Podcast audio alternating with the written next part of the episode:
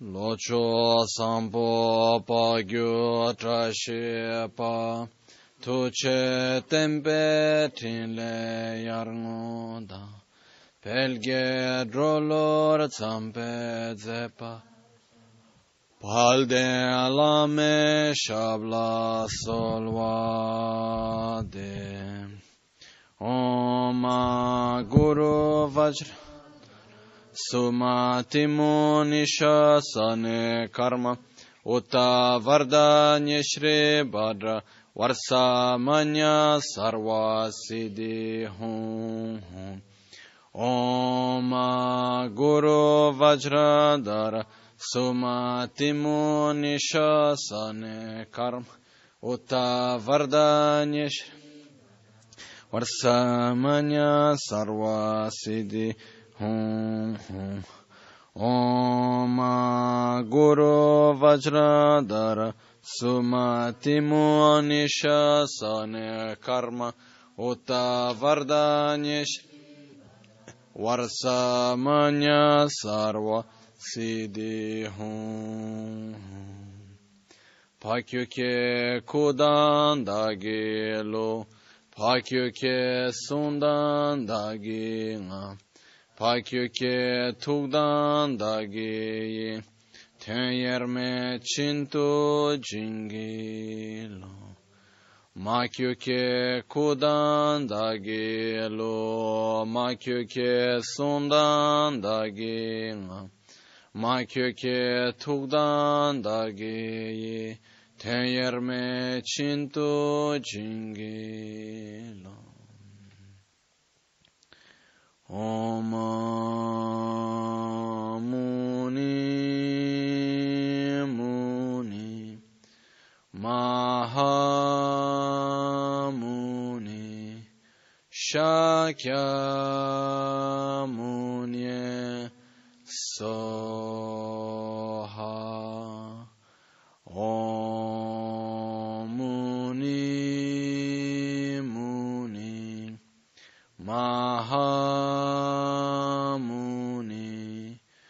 Shakya Muni Soha Om Muni Muni Maha Muni Shakya Muni Soha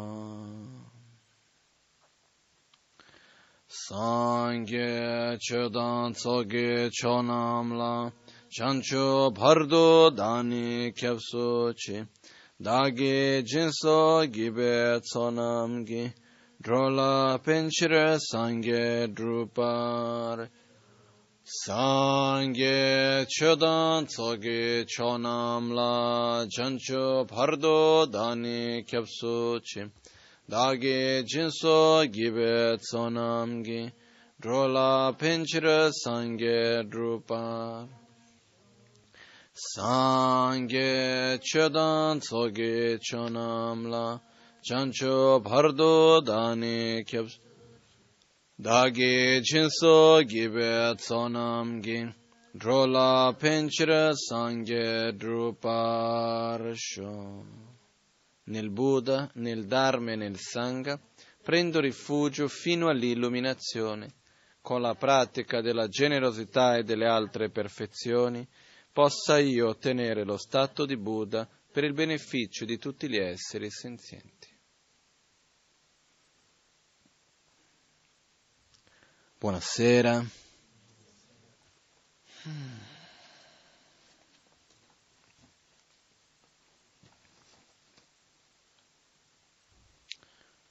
Tugje Chembola Chalselo Menga Duzi Nimbo di Serlimpani Gubain Dorje Nima Junshin Shin Shungdun Lasso Shebercha Nikman Abo Debadi Janju Lamdu Gurwain Tambongondro Talalap Lelen Tamje Tenakunzo Janju Gisim Kebanis Lelen Tamje Chiglada Kunla Kadrin Chewagum Tonle Nibo Pelmarjan Lembe Korim Rangnetsam Teni Lungla Kyambarcha yusum tuksum getsasum jegi menga dördepa tela dremba kulvechir çölam kuntu tsiki can. Oggi continuiamo con questo bellissimo testo, con questo bellissimo insegnamento, che va al di là in realtà di un testo vero e proprio, no? Perché il testo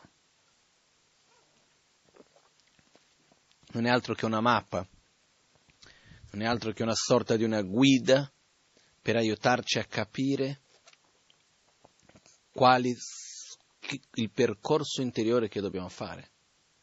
Perché quello che, le parole che noi abbiamo qua in realtà sono come una guida, come una mappa che ci va a dire: guarda, devi andare prima davanti, poi giri a destra, poi stai attento a questo, poi a quell'altro, poi...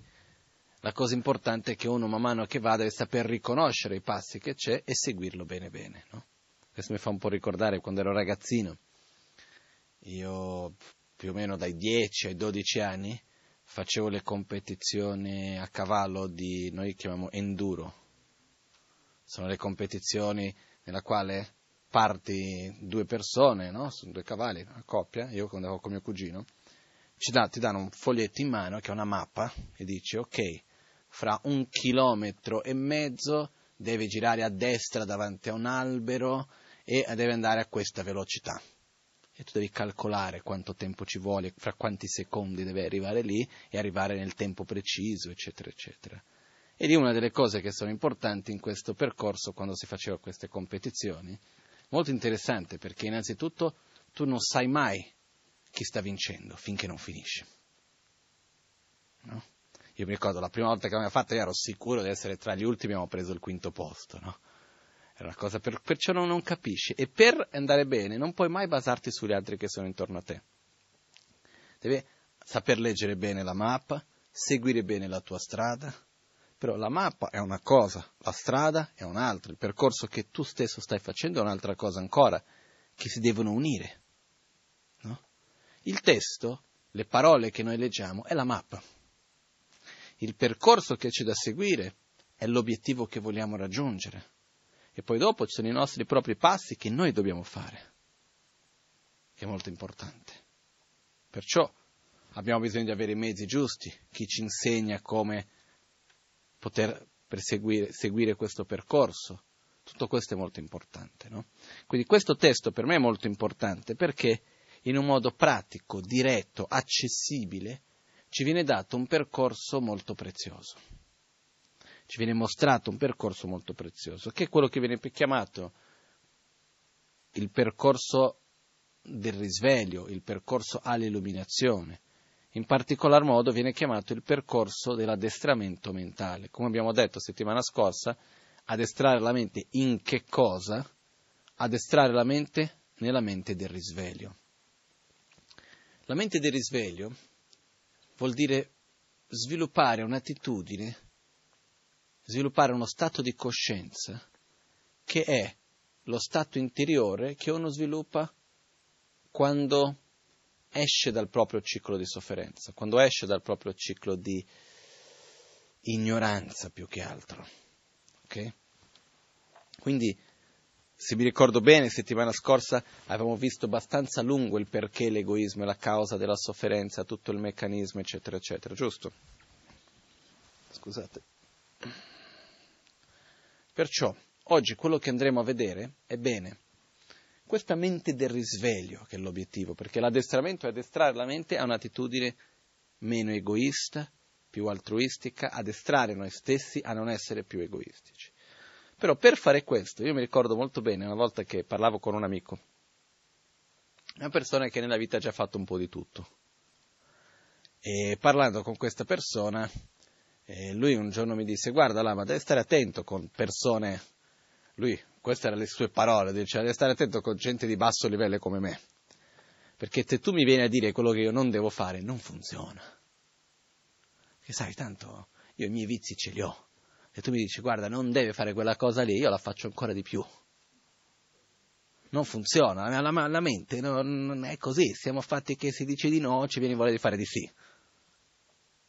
E detto, con noi deve fare così, deve dirci cosa fare, non deve dire che quella cosa non si può fare. Perché non è che, che ne so, una persona che sta tanto tempo a guardare la tivù, non dice, non è che devi dire che la tivù fa schifo, il perché, il come. Devi dare altre cose da fare, perché se io sto facendo una cosa non posso fare un'altra contemporaneamente.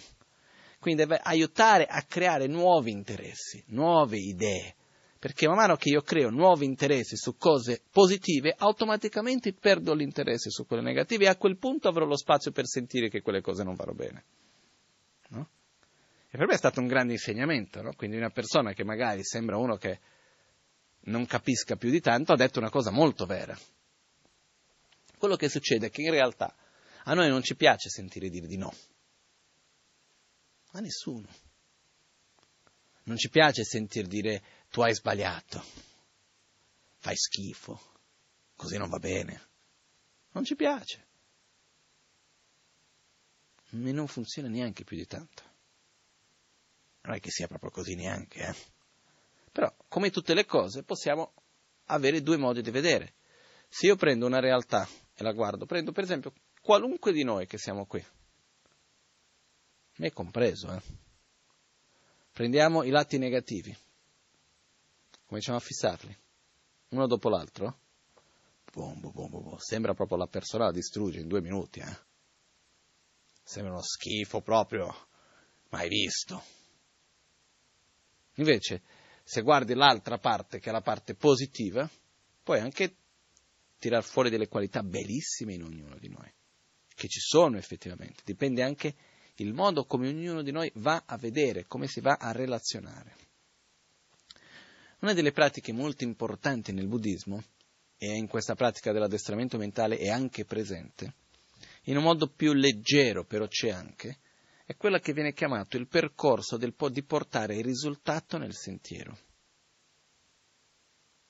Invece di dire a me stesso, faccio schifo, sono sempre arrabbiato, sono una persona nervosa, non sono mai soddisfatto, sono arrogante, egoista, e di qua, e di là, invece di stare a dire le proprie mancanze, i propri difetti, perché poi alla fine che cosa succede? Nel momento nel quale io vado lì solo a riconoscere i miei propri difetti e incolparmi, aumento un senso di colpa e giustifico le mie azioni perché tanto io faccio schifo.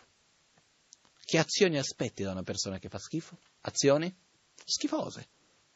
Perciò non venire a dirmi che non posso agire in quel modo lì. Non venire a dirmi che devo essere in un altro modo, che non devo agire questo, che non devo dire quell'altro. Sono così, faccio schifo, cosa vuoi di me?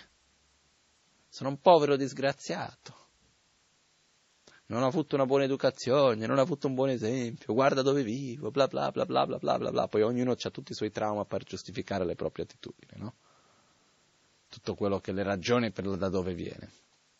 Invece di fare così, che questo non è sano, non serve, non va bene, è inutile, no? Se io prendo su ognuno, a me mi sono già lamentati una volta, più, più di una volta in realtà, come se io non vedessi i difetti degli altri. No? Io ho già detto, ok, vuoi che faccio l'elenco dei difetti? Faccio l'elenco dei difetti, li, li vedo anch'io, non è quello il punto. E poi dopo cosa concludiamo? Il punto qual è? Come possiamo fare per aumentare le qualità e diminuire i difetti di conseguenza? E quello che si fa qua, nella nostra propria pratica, è quello che viene chiamato, in parte, ufficialmente e tradizionalmente non viene neanche chiamato in questo modo, però effettivamente avviene, che è Jebulamker, portare il risultato nel sentiero. Per dire, io sono una persona perfettamente paziente, sempre amorevole con tutti? No. Ok. Quindi cosa devo fare? Devo rassegnarmi che non sono e non far nulla? Neanche. Se io comincio a riconoscermi in quel personaggio, se io comincio a vivere riconoscendo me stesso in un personaggio di una persona paziente, amorevole, generosa, soddisfatta, fortunata nella vita. E veramente sempre di più vado a riportare questa identità nel mio presente. Qualcosa che io voglio raggiungere nel futuro, io comincio a richiamarla verso il mio presente, a vivere quella realtà che non, ci sono, non sono ancora arrivato. qual è la mia tendenza? Avvicinarmi sempre di più a quella realtà o allontanarmi? Avvicinarmi, no? Non so se in Italia c'è mai stato, in Brasile c'era un caso molto classico di questo, di un attore o un'attrice che dopo di fare lo stesso personaggio per tantissimi anni, dopo di un po' non sa più, è diventato il personaggio quasi. Il modo di parlare, certi atteggiamenti, eccetera, eccetera. Ci sono stati alcuni attori che magari dopo di fare, che ne so, i film, quelli, come si chiamano in italiano, i serials, no? Che sono tutte le settimane, eccetera, sono magari dieci anni a fare lo stesso personaggio, dopo di un po' non sa più chi è chi è. Succede. Se io per tanto tempo faccio finta di essere nervoso, prima o poi divento nervoso. Se faccio finta di essere pazzo, impazzisco. Non è uno scherzo questo. Quello che accade è che quando noi creiamo un'immagine di noi stessi e cerchiamo di essere quell'immagine, prima o poi lo diventiamo, anche se all'inizio è uno scherzo, no? Faccio questo esempio mio personale, che ho già raccontato altre volte. Io sono una persona che per la mia natura, da quando ero piccolino, eh, non mi sono mai stato uno che mi arrabbio, che mi metto a gridare, a fare sceneggiate, ad alzare la voce, a fare... a litigare, mai stato più di tanto, no? Mi ricordo una volta che ero piccolino, eravamo in spiaggia con mia madre e mio padre, mi ricordo un po' la scena, c'era mia sorella che mi stava rompendo le scatole in un modo, in un altro, di qua, di là, avrei avuto otto anni, non lo so quant'era, e quattro anni più piccola di me, no? Continuava, e di qua, e di là, eccetera, una cosa e l'altra, vado da mio padre, eravamo insieme, c'era mio padre davanti, c'era anche mia madre, lì, e chiedo, scusi, posso dargli un pugno? Uno solo, non chiedo di più. Lo posso fare? Ho guardato mio padre un po' per far capire che stavo scherzando, no? Mio padre ha detto sì. Mia sorella era lì un po' così, no? Ovviamente non ho fatto nulla. Però io sono mai stato uno che mi reagivo male o niente di questo. Una volta, un po' di anni fa sono passati, mi ho trovato in una situazione nella quale ho detto la stessa cosa in venti modi diversi. Non aveva beneficio. C'era una persona che agiva in un modo che non gli faceva bene a se stessa. Ho detto a lui, guarda, questa cosa non va bene, non fare così, ho detto in un modo gentile, ho cercato di dirlo in greco, in russo, in giapponese, in cinese, in tutti i modi che c'erano. Niente. Sì, però, c'era sempre un però. Okay. Un giorno mi trovo davanti a una situazione che la prossima volta, l'ennesima volta, agendo in quel modo, che il, stava andando verso prendere delle scelte che avrebbe fatto molto male a lui stesso.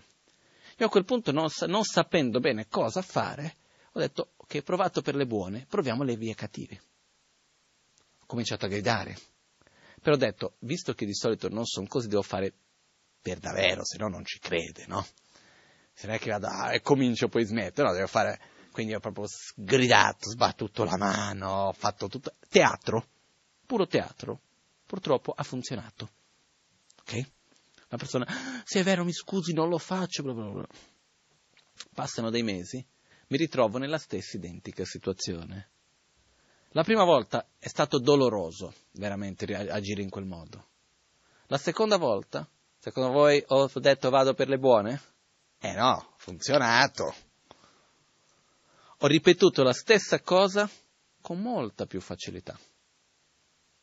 Quasi un po' di teatro sempre, però molto più facilmente. La terza volta che mi sono trovato davanti alla stessa situazione, non stavo neanche per pensare due volte. Mi stava venendo spontaneo di reagire in quel modo. Non era neanche più faticoso. Non avevo il sentimento di rabbia, però quell'attitudine, quel modo di parlare, quel modo non era neanche più teatro quasi. A quel punto mi sono guardato e ho detto smettila. Non farlo mai più, neanche per teatro, neanche per scherzo. Perché abituarsi è un attimo. Perciò, certe volte vogliamo magari per far capire qualcosa a qualcuno, per ottenere qualcos'altro, facciamo una parte e poi diventiamo quella parte. Ok? Questo nella vita normale, mi sa che tutti noi un po' di esperienza di questo l'abbiamo già avuta, no? Quello che vuole fare la parte del precisino poi diventa preciso. Quello che invece... sono mille cose che succedono in questo modo. Perciò, quello che succede qua che cos'è? Vogliamo fare una parte. Si chiama la parte del bodhisattva. Okay? Vuol dire, cosa voglio essere io? Io voglio essere una persona amorevole, compassionevole, voglio star bene con me stesso, in armonia con gli altri, voglio essere paziente, non c'ho voglia di arrabbiarmi, non c'ho voglia di essere nervoso, non c'ho voglia di essere arrogante, voglio essere altruista. Perciò facciamo questa parte. Che cosa vuol dire fare questa parte? Non vuol dire essere finti. Vuol dire cercare di vivere un qualcosa che io non sono ancora, perché il problema che c'è alla fine è perché noi viviamo sulla base dell'immagine che abbiamo di noi stessi. Perciò se io continuo a dire no, io sono un essere egoista, cattivo, brutto, e vivo sempre intorno a quello, che attitudine avrò? Di un essere brutto, cattivo, eccetera, eccetera. Invece se io dico no, sono bello, sono fortunato, sono una persona con amore, compassione, eccetera, eccetera, ed è quello che io devo usare, sono quelle qualità che devo trasmettere e vivere. Vado a coltivare quell'aspetto lì. Ok? È cento per cento spontaneo o richiede uno sforzo? Richiede uno sforzo. C'è una parte un po' meccanica, per dire, nella quale uno deve forzare un po'. È per questo che si chiama addestrarsi. Ok?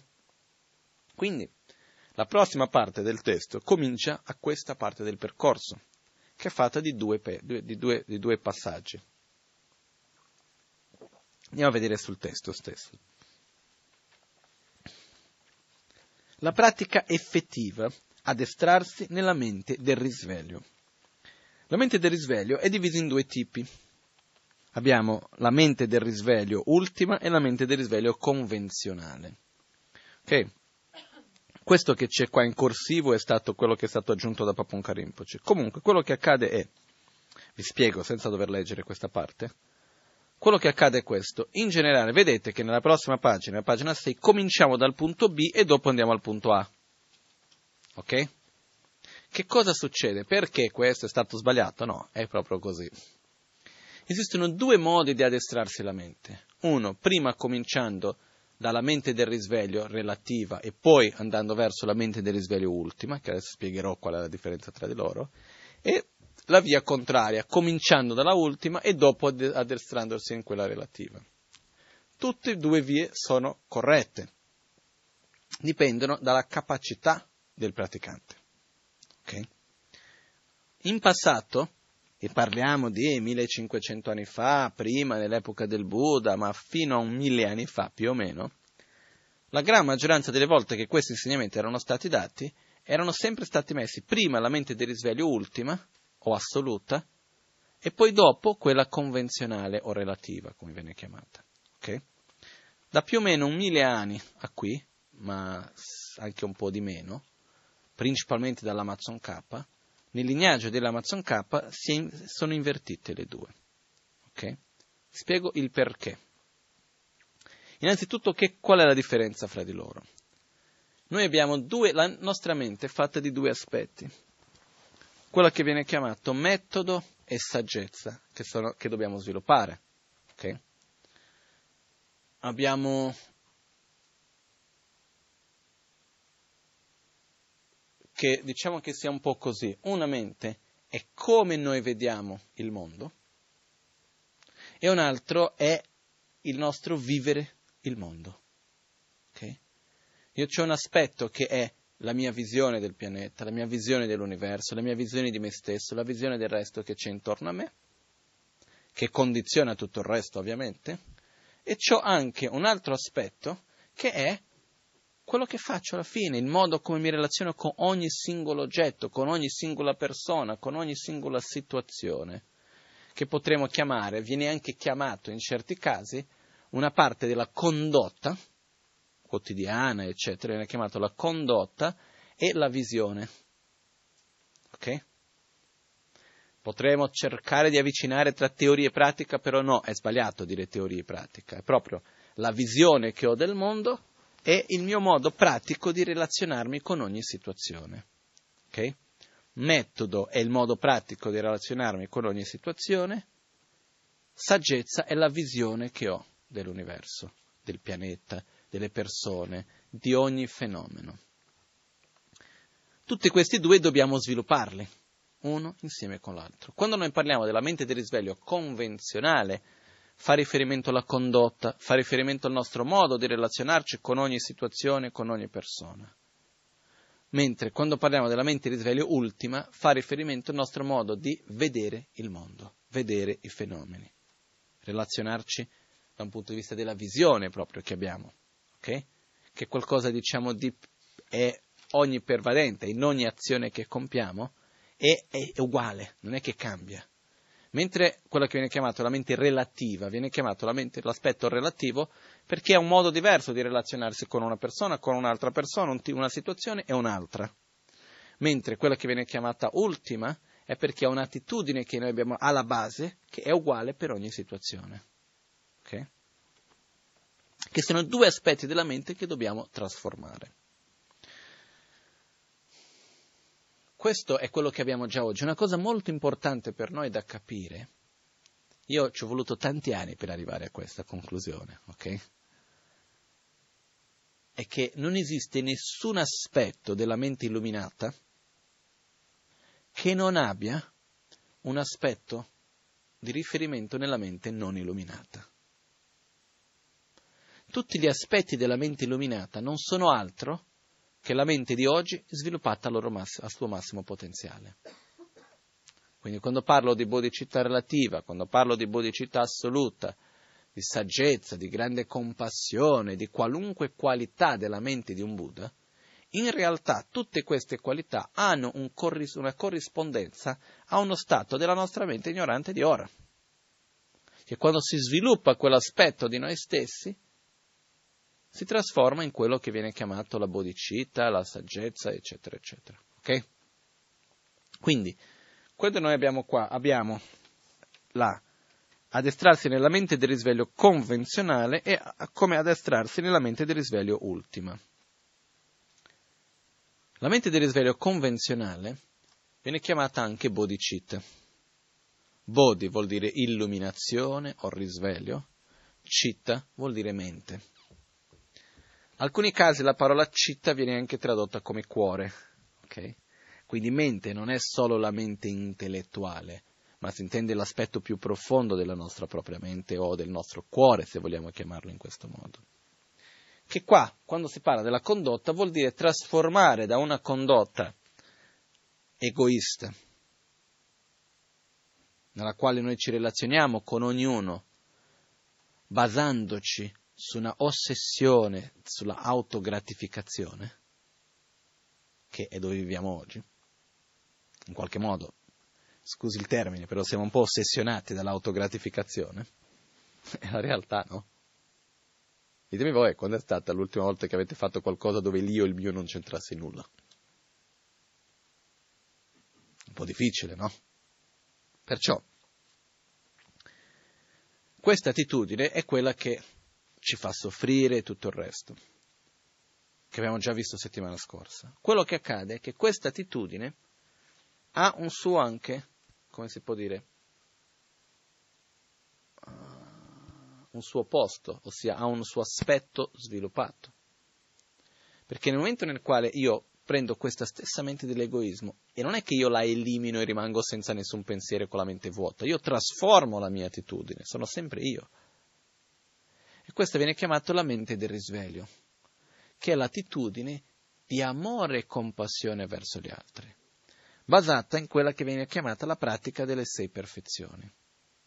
Quindi, praticare generosità, che sono sei perfezioni, sono sei perfezionamenti, o le sei pratiche che portano alla perfezione, per dire la verità. In verità la parola perfezione in sanscrito viene chiamata paramita, parcin. Ciò che porta al di là o ciò che va al di là o ciò che è andato al di là, può essere tradotto in tutti e tre i modi, ok? Che sono generosità, moralità, pazienza, sforzo entusiastico, concentrazione e saggezza, ok? Principalmente i primi quattro fanno parte della parte della bodhicitta relativa, la mente del risveglio relativo. E e poi concentrazione c'è sia in quella relativa che assoluta, e saggezza fa parte della mente del risveglio assoluta. Okay? Quindi è cambiare un'attitudine da un'attitudine egoista, un'attitudine basata sempre su questa autogratificazione, che ci relazioniamo con le situazioni creando quei nove oggetti che abbiamo visto settimana scorsa, ossia che sono basati sui tre: amico, nemico e indifferente. Quindi relazionandoci sempre sulla base di questi tre, perciò attrazione, avversione, indifferenza, eccetera, eccetera, cercando costantemente di essere felice con qualcosa che non la può sostenere. Perciò è questa attitudine nella quale noi stessi viviamo. Questa attitudine deve essere cambiata per un'attitudine diversa, che è l'attitudine di dire: ok, non ho bisogno di aver tutto unicamente per il mio benessere. La mia priorità sono gli altri. Quindi sì, se uno mi chiede: tu vuoi essere felice? Sì. Però io innanzitutto la mia felicità dipende anche dalla felicità degli altri. Voglio che gli altri siano felici. Voglio che, e voglio precisare una cosa, con questo non vuol dire che io sto soffrire per la sofferenza dell'altro, ma che il mio, la mia felicità in quanto il mio obiettivo e aiutare tutti. E per questo non ho altra scelta a non sia sviluppare me stesso. Perché la, la realtà che c'è è che aiutare gli altri non è mica una roba facile, no? Sì, voi avete mai provato di aiutare una persona? Dico aiutare profondamente. Cercare di aiutare una persona a cambiare i propri atteggiamenti. Cercare di aiutare qualcuno a cambiare il proprio modo di vedere il mondo. Facile? Molto difficile. Innanzitutto perché? Perché non possiamo capire quello che passa nella testa dell'altro, non possiamo vedere il mondo così come vede l'altro. E se io voglio farti vedere qualcosa, io l'unico modo che ho è farti vedere la mia visione tramite la tua. In altre parole, dobbiamo parlare la stessa lingua. È inutile che io ti dico: guarda che questa roba è brutta, in quanto tu pensi che sia bella. Tu mi dici: ok, tu pensi che è brutta, io penso che è bella, e quindi posso darti tutte le ragioni del mondo. Non funzioneranno finché non sono le ragioni che pensi te, finché non entro nel tuo modo di pensare, nel tuo modo di vedere. Io devo farti vedere la mia realtà tramite la tua realtà. E per questo devo conoscere la tua realtà. Ok? Mica un, comp- un compito facile, no? Questo... Quante volte che non diciamo: lo voglio aiutare ma lui non vuole il mio aiuto. No, non è che io lo voglio aiutare e lui non vuole il mio aiuto, la colpa non è sua. Perché è chi aiuta che si deve adattare e non chi viene aiutato. Però cosa succede? Se noi cominciamo veramente a sviluppare un amore verso gli altri, che questa parte non è così difficile, io credo sinceramente. Veramente amare tutti non è così che sia così faticoso, non è che sia così difficile. Il problema è che una volta che veramente sviluppi un amore verso gli altri, che cominci a vedere ognuno, desiderare che ognuno sia felice, senza farsi storia, senza voler avere dei benefici in mezzo, una cosa e l'altra, ti trovi in una situazione più difficile di prima quasi. Uno, perché c'è un senso di responsabilità di voler dare la felicità agli altri, di voler aiutare gli altri, prima cosa. Però la propria ignoranza pesa molto di più. Perché mentre prima la propria ignoranza pesa su di me, sono io con la mia ignoranza, io parlo per me stesso. Eh? Io, se devo unicamente vivere io con la mia ignoranza per me stesso, sto abbastanza bene. La conosco abbastanza bene, andiamo d'accordo anche, non è che... ma soggestire, per dire a me stesso non è che mi faccia così male, ma il vero problema è quando la mia ignoranza diventa un limite per poter veramente aiutare gli altri, perché questa è una realtà. La realtà è che dopo di un po', quando noi vogliamo veramente aiutare tutti, arriva un momento nel quale uno si guarda e dice: e che cosa faccio? Perché non è che ci posso entrare dentro e girare una chiave e chiam- cambiare qualcuno. E qual è l'unica, qual è la ragione per la quale io non so come aiutare l'altro? Perché non esiste un modo? Non credo, ma per la mia propria ignoranza. Quindi qual è l'unica scelta che mi resta? Sviluppare me stesso per poter effettivamente aiutare le altre. Per quello che io dico che il bodhisattva all'inizio è un po' frustrato. Questo essere che ha questo grande amore e compassione verso gli altri. No? All'inizio è un po' frustrato perché dice: come faccio veramente ad aiutare ognuno? Perché? E si trova davanti a un limite molto chiaro che è la propria ignoranza. Quindi cosa richiede? Sviluppare di più, lavorare su se stesso. Ed è questo il primo punto che dobbiamo fare, che viene chiamato addestrarsi nella bodhicitta relativa, che è cambiare. Questa è la, me- la mente della bodhicitta, quella che dice: io devo sviluppare le mie qualità, devo eliminare la mia ignoranza, il mio egoismo e tutto il resto. Perché? Perché questo è quello che mi inibisce, mi mi ferma e mi blocca di poter veramente aiutare gli altri. Ok? Perciò si dice in tanti testi che uno non può perdere la bodhicitta, può perdere, può sviluppare questo stato di voler raggiungere l'illuminazione per il beneficio di tutti gli esseri e la può perdere, ma non perché non ama più gli altri. Io credo che una volta che si sviluppa un grande amore è molto difficile di perderlo, se non impossibile. Perché non esiste, non esiste ragione, non esiste logica. Che quando ami veramente qualcuno in fondo, quello ti può pure sputare in faccia, fare qualunque cosa, lo continui ad amare.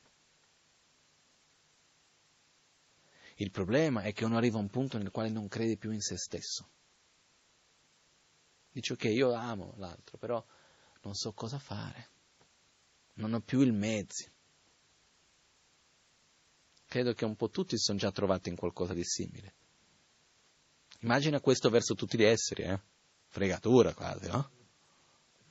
Invece no, non è una fregatura. Perché è questo che ci dà la grande forza di dire: non ho altra scelta a non sia sviluppare me stesso. E questo si chiama bodhicitta. È la mente che viene chiamata la mente del risveglio, perché è la mente che desidera il risveglio. La mente che vuole raggiungere lo stato maggiore di sviluppo interiore. Perché? Perché è l'unico modo che veramente posso aiutare gli altri. Ok? E questo viene chiamato la mente del risveglio relativa. Poi esiste quella che viene chiamata la mente del risveglio ultima, che è la seguente.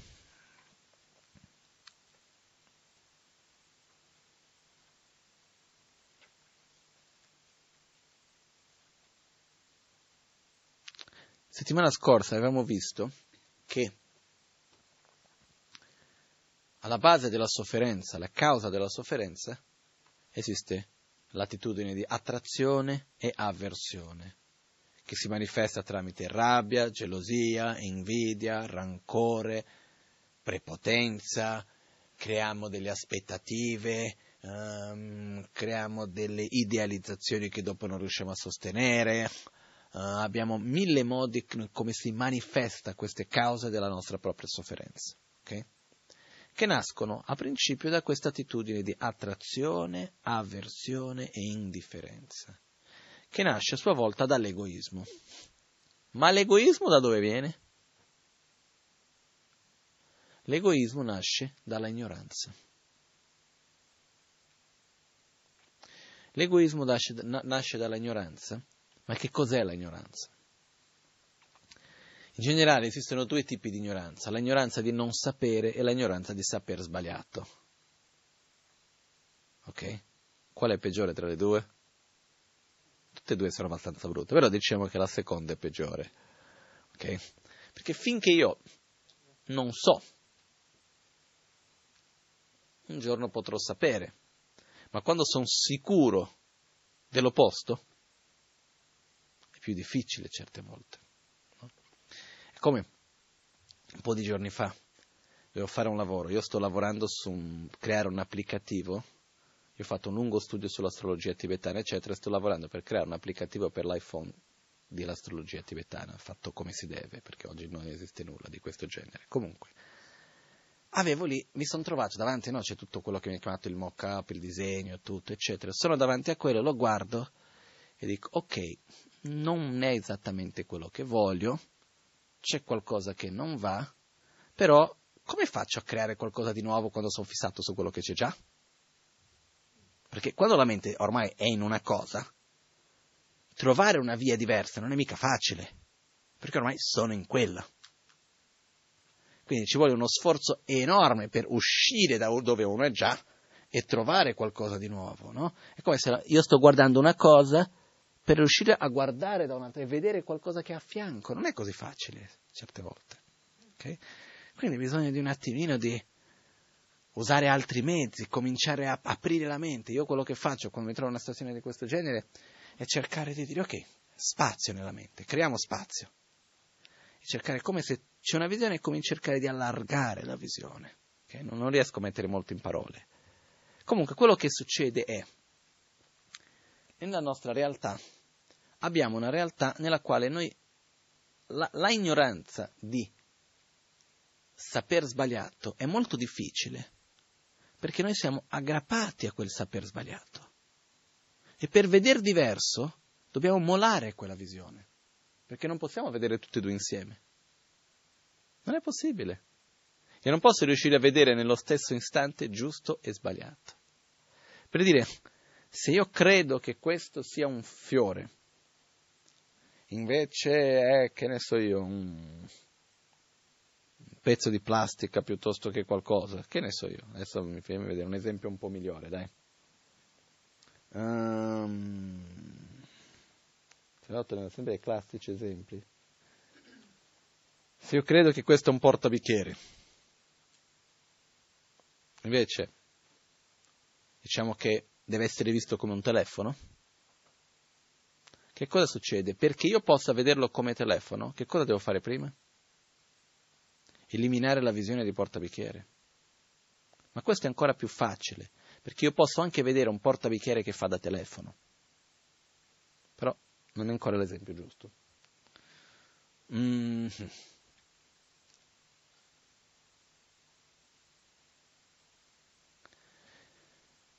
Se io vedo una cosa come calda, la posso vedere anche come fredda? No. Caldo e freddo non possono coesistere? Una cosa può essere sia calda che fredda? No. Può essere più calda di uno o più fredda di un'altra, però effettivamente o è caldo o è freddo. Tiepido è né uno né l'altro, però se è caldo non è freddo. Ok? Ci sono certe cose che sono direttamente contraddittorie. Sono dei fenomeni che sono direttamente contraddittori, che vuol dire se c'è uno non ci può essere l'altro. Fenomeni direttamente contraddittori, si fa l'esempio Charoda Ukpa, sono due tipi di uccelli che per qualche ragione litigano sempre, quindi se c'è uno vuol dire che non c'è l'altro di sicuro in quel posto. Questo viene fatto, questo esempio, quando sono direttamente contraddittori. In monastero, no, si usa la filosofia un po' per dire le cose, quando due proprio non vanno d'accordo, dice sono direttamente contraddittori, se c'è uno in quel posto puoi assicurarti che l'altro non c'è. Quindi quello che succede è che La, quando si parla di due fenomeni che siano direttamente contraddittori, per esempio permanente e impermanente, un fenomeno può essere sia permanente che impermanente? No, o è permanente o è impermanente. Quindi che cosa succede? Qual è la difficoltà? Quando ci, c'è un fenomeno che è direttamente contraddittorio, due fenomeni che sono direttamente contraddittori, perché io possa vedere uno, devo molare la visione dell'altro, o non devo averla alla partenza. Però se io vedo il bicchiere come permanente, il bicchiere impermanente è direttamente contraddittorio. Quindi perché io vedo il bicchiere come essendo impermanente, devo prima molare la visione che lo vedo come permanente, se no non riuscirò mai a vederlo in quel modo. Mio e tuo è direttamente contraddittorio, esiste un nostro, che è una via di mezzo, ma quello che è nostro non è né mio né tuo, è nostro. Ok? Se mio e tuo è direttamente contraddittorio, come posso fare per accettare che questo sia tuo? Mollando il fatto che sia mio. Se no non ci arriverò mai. Ok? Quindi quello che accade è la ignoranza che si che crede sbagliato ha il problema che se si aggrappa alla cosa sbagliata, no, ossia la ignoranza stessa, per vedere la visione corretta deve prima contraddire quella che ha. Ok? Chiaro questo punto per noi. Adesso, la ignoranza in quanto causa della sofferenza è una ignoranza di... È, è, è, non è la ignoranza del non sapere, fa parte della ignoranza del saper sbagliato. Ok? Che è la ignoranza che è la causa, la base di tutte le nostre sofferenze. Cerchiamo di spiegarlo in un modo semplice, facile. Quando noi vediamo qualcosa, quando noi sentiamo un suono, per dire, quando io vi dico la parola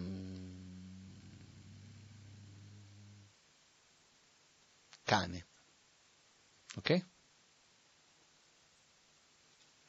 Se vi dico cane, cosa vi sto dicendo? Cosa vi viene in mente? Cane? Uno dice un cane. Se vi dico che cosa vuol dire con cane, non è che è un cane. Un animale. No? Per dire, che cosa? Io vi dico cane, c'è l'immagine di quell'essere lì con quattro zampe, eccetera, eccetera. Io c'ho il mio a casa, io c'avevo uno quando ero piccolo. Che ne so io? Ognuno ha la sua immagine di questo animale. E se vi dico le cane... Già cambia un po', sì. Se vi dico in tibetano, se vado a un tibetano e dico cane, vuol dire dal pilastro. Ok? Quello che succede che cos'è? Quando vi dico la parola cane, che cosa state sentendo? Un suono o un concetto? Un suono che diventa, viene decodificato. Un concetto. Però quella, la realtà è che ogni suono che noi sentiamo, in realtà non è altro, ogni parola che noi ascoltiamo non è altro che un suono. Ok?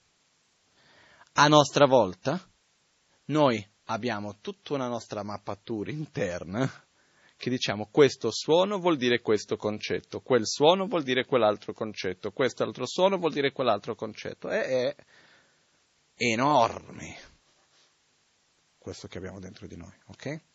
Però quando noi parliamo con qualcuno, è mai successo che finiamo per litigare o discutere con una persona perché tu mi hai detto una cosa e l'altro dice di non aver detto quella cosa perché io ho capito una cosa diversa di quello che tu volevi dire? Succede. È mai successo che noi siamo andati a dire qualcosa a qualcuno e quella persona ha risposto una cosa che ha capito qualcosa di diverso di quello che noi volevamo dire? È mai successo che io dico una cosa, tu mi rispondi, mi sembra che tu abbia capito qualcosa di diverso di quello che volevo dire, ma sono io che non ho capito quello che tu volevi dire perché in realtà avevi capito quello che volevo dire. Succede anche quello, no? Perciò è normalissimo che questo avvenga. Perché? Perché se esiste concetto, esce il concetto dalla bocca nella forma di un suono, l'altro lo ascolta, va a ricodificare dicendo un altro concetto. È un po' come il telefono senza filo, quel gioco, non so se in Italia si faceva da bambino, che uno dice all'altro, si fa il giro. Mai arriva uguale. Può arrivare vicino, però uguale, uguale, mai. Ok? Quindi non creiamoci l'aspettativa che io dico una cosa e l'altro capisca quello che voglio dire. Questo io almeno mi sono già rassegnato. Stavolta sto lì a ripetere la stessa cosa in ventimila modi diversi per cercare di farmi capire meglio. Però è normale, perché ognuno di noi ha le nostre... Perché noi non sentiamo solo con le parole. Questo è un altro fattore anche. Noi sentiamo il suono, le parole. Abbiamo le nostre proiezioni su quello che abbiamo vissuto, su quello che secondo noi sarà, e di qua, e di là, eccetera, eccetera. Certe volte parliamo con qualcuno e non sentiamo mica le parole che sta dicendo. ci sono gli occhi, ci sono tante cose che parlano insieme. Però il punto adesso non è quello, noi adesso non entriamo nella comunicazione che è tutta un'altra cosa. Il punto è, quando sentiamo una parola, è chiaro per noi che non ascoltiamo concetti ma che unicamente ci arrivano dei suoni? Ok? Bene. Però se io vengo da te e ti dico ti odio, per te io ti ho detto un suono o ti ho detto un trasmesso un concetto? Un concetto, ok? Non mi hai detto un suono che io ho inventato un concetto, mi hai detto un concetto ben chiaro. Okay? Quindi quando noi sentiamo un suono, che cosa, come noi viviamo quel suono? Una parola, quando sentiamo una parola, come si viviamo quella parola? Come un suono al quale noi andiamo ad attribuire un valore o come un valore che ci viene detto direttamente, un concetto che ti viene, ci viene detto direttamente? Noi viviamo come un concetto che ci viene detto direttamente. Esperienza, giusta o sbagliata? Su quello che abbiamo appena detto prima, sbagliata. Bene, prendiamo la stessa identica cosa a quello che vediamo. Okay? Una volta mi ha chiesto una ragazzina che era venuta qua, chi è quella signora con il casco in testa? Qua, dietro di me. Può sembrare che c'è un casco? No? Un casco blu? Può sembrare, no? Era sbagliata la ragazza? Dico, uno potrebbe pure offendersi, ma come? Questo è Buddha. Mi viene a dire che è una tipa con il casco in testa. A fin da spiegare che Buddha viene rappresentato con i capelli blu, in questa forma strana che non si è mai capita bene. Ok? Sinceramente, da dove viene questa forma dei capelli di Buddha, il perché, il come? È un po' difficile effettivamente da capire. Io poi, sinceramente non sono mai andato a fondo a cercare, che a me come erano i capelli di Buddha non mi importa, l'importante sono gli insegnamenti che lui mi ha lasciato. Però quello che succede è, quella bambina che ha visto, era giusto quello che ha visto, non era sbagliato. Il punto che voglio arrivare, per non dilungarmi troppo, che quando noi vediamo qualcosa, quello che appare ai nostri occhi sono oggetti con, con, di concetti o sono forme e colori?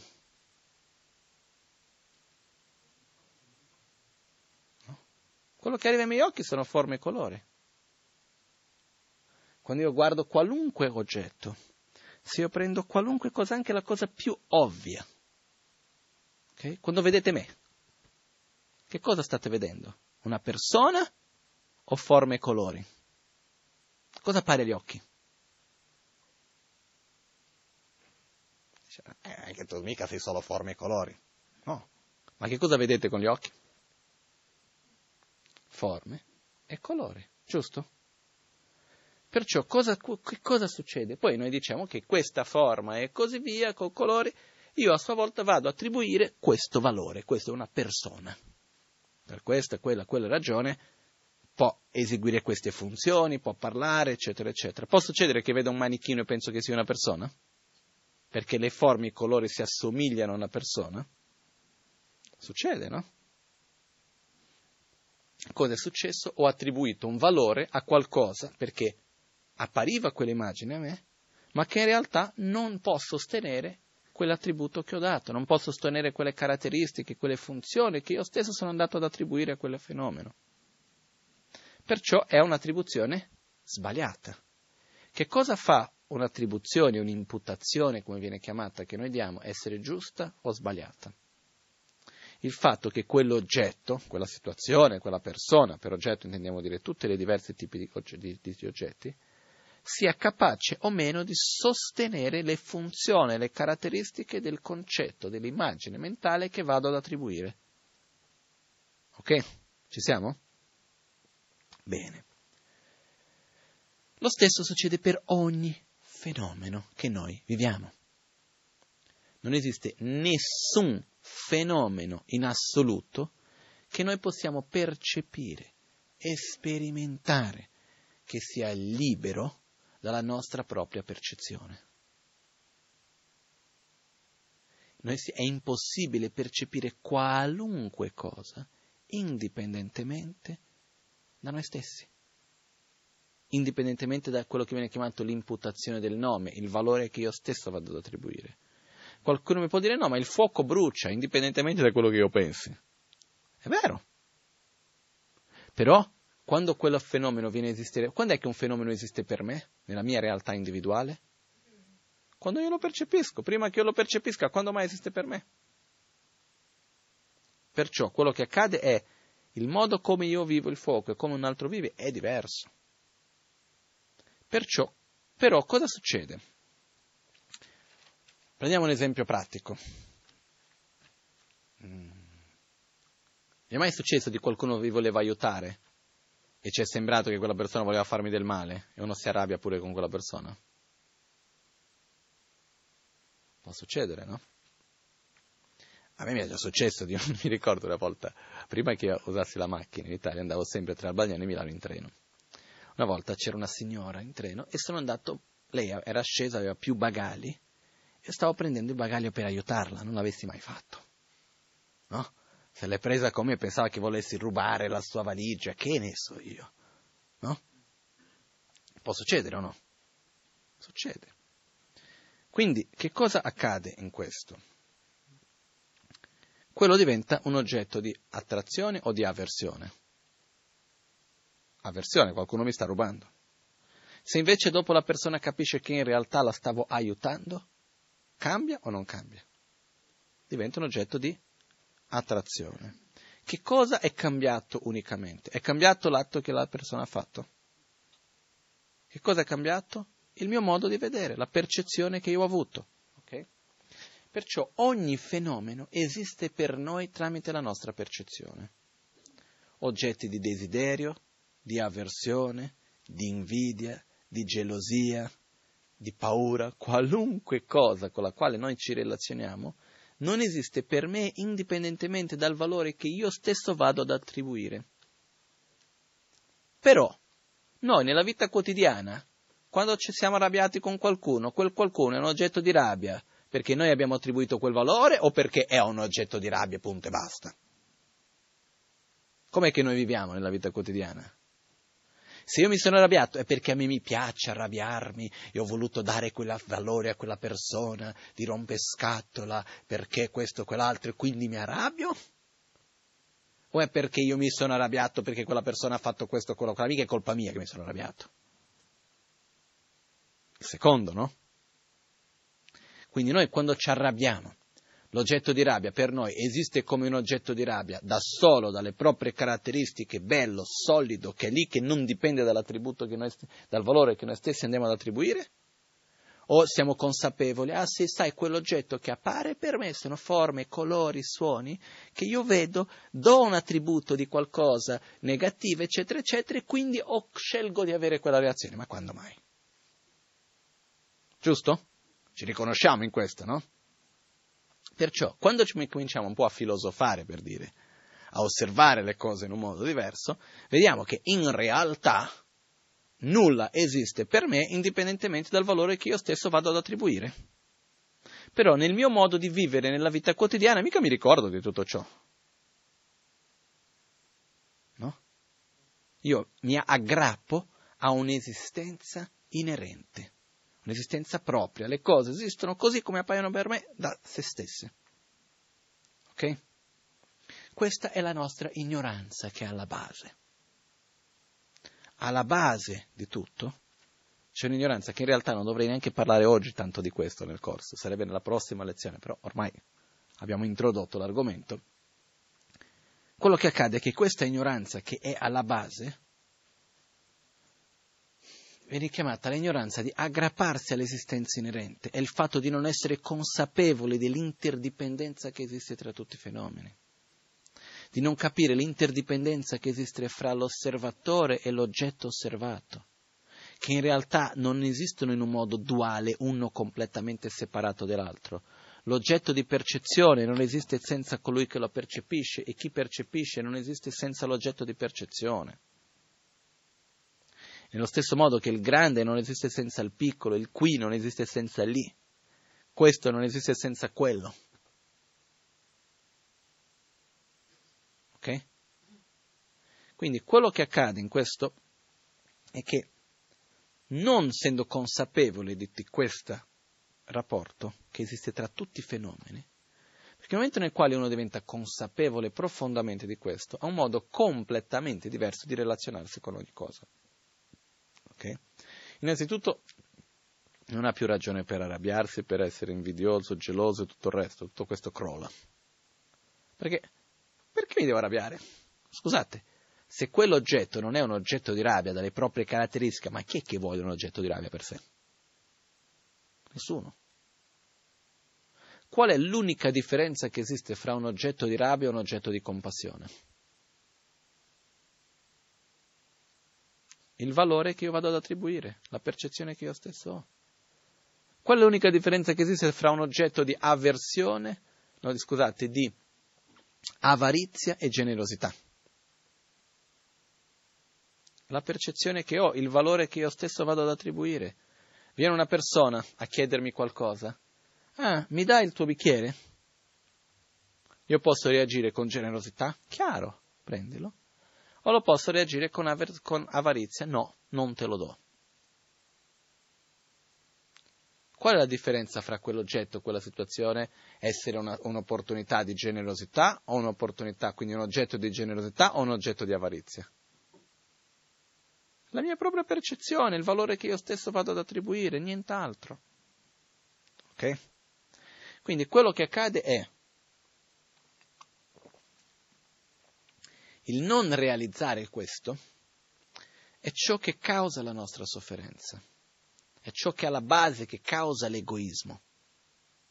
Okay? E per questo viene chiamata la ignoranza, la base di tutto, e realizzare questo viene chiamata la mente del risveglio assoluta, okay? Che in altre parole viene anche chiamato realizzare la vacuità. Vacuità shunyata, tompani, shunyata in sanscrito, tompani in tibetano. Shunyata non vuol dire che nulla esiste, la realtà esterna esiste e come, però non esiste indipendentemente dalla realtà interna. Ok? Perciò è vuota di esistenza inerente, è vuota di un'esistenza propria. Il non realizzare questo è essere ignorante. Ok? Cioè, non siete da soli, siamo, siamo insieme, ok? Realizzare non, men- non intellettualmente, ma profondamente dentro di noi. E ci vuole tutto un suo percorso, che vedremo dopo. Quindi, tradizionalmente ci sono due approcci nel percorso del sentiero spirituale, dopo aver sviluppato l'amore verso se stessi.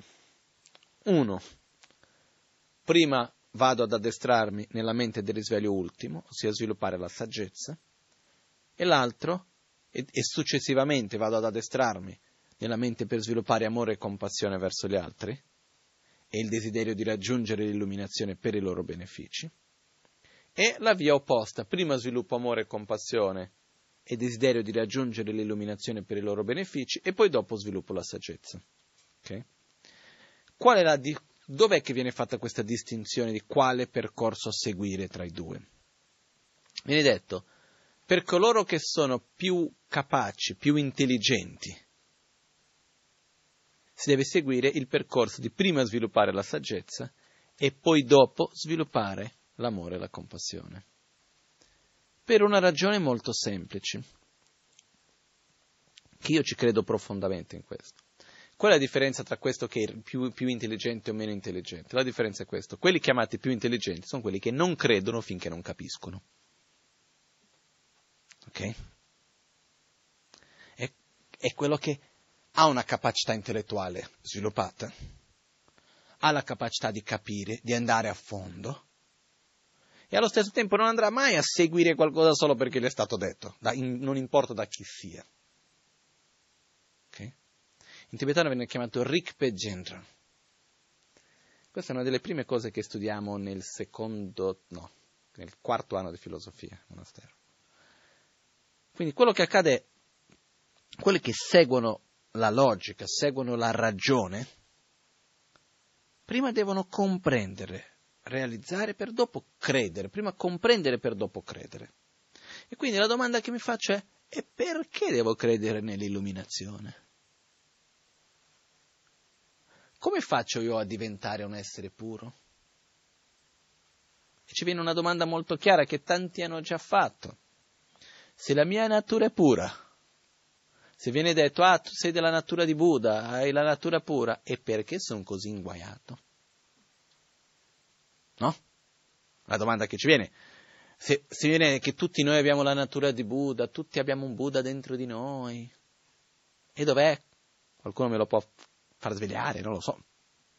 Sta dormendo il mio Buddha, qualcuno può dire. C'è anche chi dice invece tutti siamo un Buddha però non lo sappiamo. Buddha proprio ignoranti, eh? Non sa neanche di esserlo. Il punto è che non è così. Quando si dice abbiamo la natura buddhica, la nostra natura è pura, che cos'è questa natura pura? Che cos'è questa natura buddhica?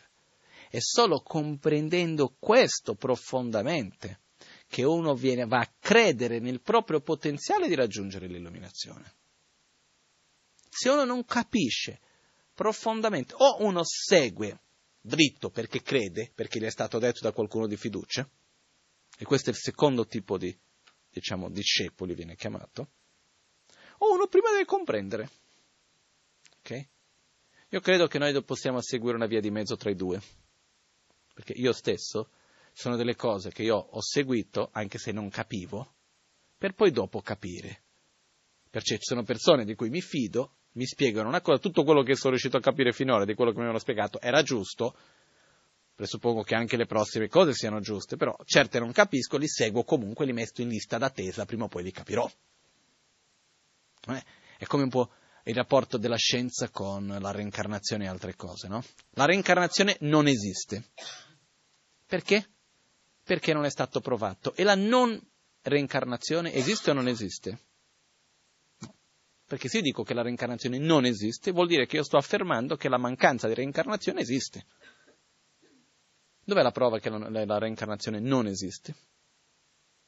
Esiste una prova che la reincarnazione non esiste? No. L'unica cosa che è provata è la nostra ignoranza e incapacità di provare uno o l'altro. Ok? Io queste cose le metto in lista d'attesa. Queste cose intendo dire quello che non riesco a comprendere. Quando si parla della nostra natura buddhica, che cosa succede? È il discepolo quello chiamato più intelligente, più capace, quello che deve prima comprendere, prima di credere, prima di seguire, prima di sviluppare la fede.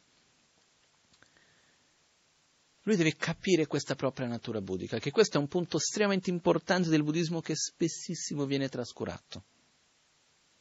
Che una delle cose essenziali nel nostro percorso spirituale è credere in noi stessi, credere nel nostro proprio potenziale. Finché io non credo profondamente che io posso raggiungere l'illuminazione, quando mai farò uno sforzo per raggiungerla? Piuttosto chiedo aiuto a qualcuno per stare un po' meglio. Ma non vado veramente oltre. Non credo in me stesso. Quindi, cosa succede? Per quelli che hanno questa capacità, viene detto, il primo aspetto dove su quale addestrarsi è la mente del risveglio ultima.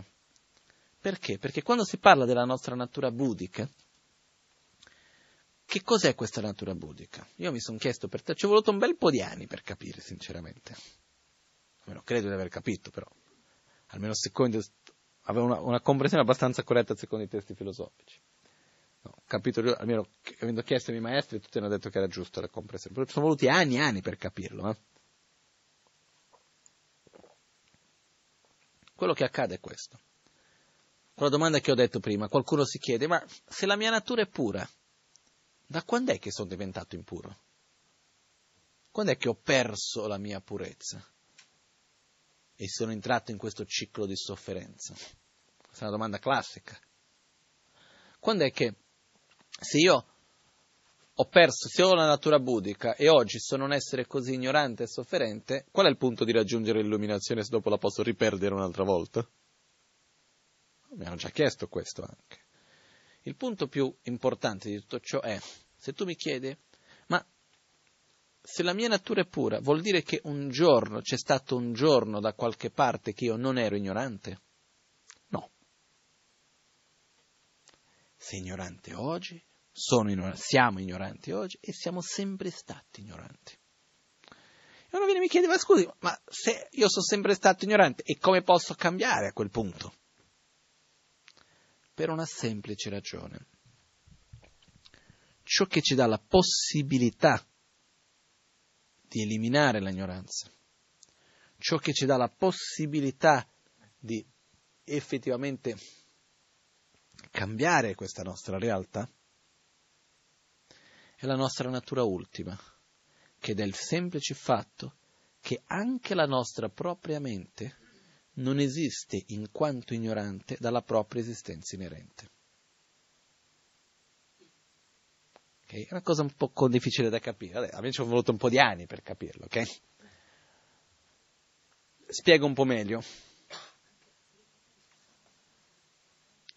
Anche la nostra mente è vuota di esistenza inerente. Anche la nostra mente non esiste in quanto ignorante da se stessa, indipendentemente da cause e condizioni, indipendentemente dall'imputazione del nome che noi diamo a noi stessi. Quello che accade è questo. Io posso vedere una cosa in un modo diverso di ieri? Sì. Posso imparare una cosa che prima non sapevo? Posso familiarizzare la mia mente per vedere non solo concettualmente, ma sperimentare, vivere una situazione in un modo diverso? Posso. Questo perché lo posso fare? Perché se io ho una mente che vede questo come bello, ok? Però quella mente che lo vede come bello esiste di forma inerente, indipendentemente da tutto il resto. Posso vederla come brutto in qualche momento? No. Perché non dipende nient'altro. Qual è l'unica ragione per la quale posso cambiare la mia mente? Perché la mia mente è interdipendente. Dipende da cause e condizioni. Dipende dall'interdipendenza fra oggetto di percezione e percettore. Dipende dall'interdipendenza che esiste tra me e me stesso. Dell'immagine che ho io di me stesso addirittura. Quindi quello che accade è che, nello stesso modo, che l'oggetto che io vedo non esiste così come appare a me, indipendentemente dal valore che io vado ad attribuire. La stessa cosa accade anche per me stesso. Lo so che non è facile da capire, ok? È un punto abbastanza profondo. Però quello che accade, che poi dopo andremo ad, ad approfondire di più successivamente, però quello che accade è che questo, capendo questo, uno capisce, io posso cambiare la mia mente, perché non è una cosa permanente, fissa, indipendente da tutto il resto, è interdipendente. Io cambio un pensiero, quello fa cambiare un altro. Imparo una cosa nuova, quella mi aiuta a imparare un'altra ancora. Elimino un po' di ignoranza di qua, mi aiuta a eliminare un po' di ignoranza di là.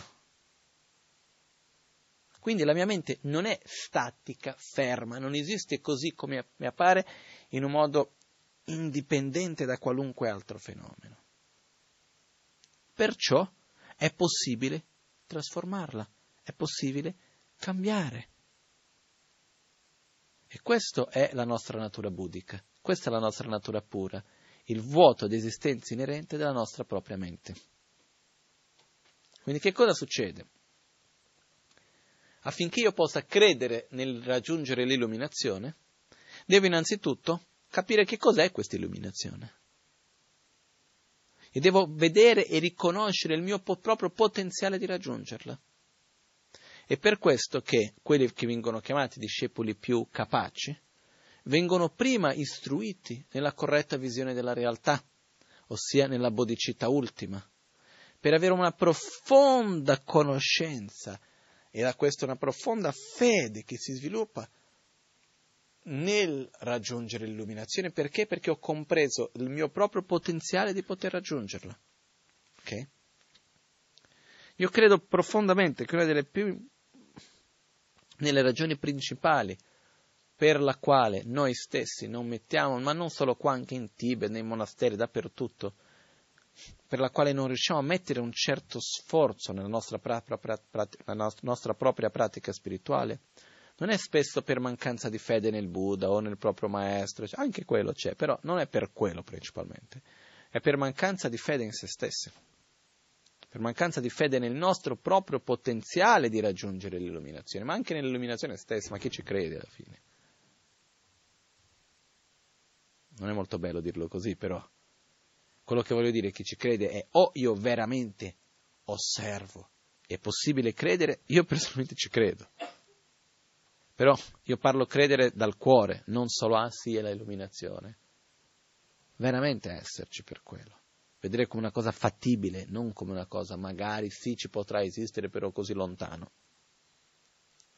Quindi questo è l'approccio che se possiamo chiamarlo quello per i discepoli o coloro che vogliono seguire il sentiero più evoluti, più preparati, più capaci, che vengono chiamati coloro che seguono la ragione. Ok?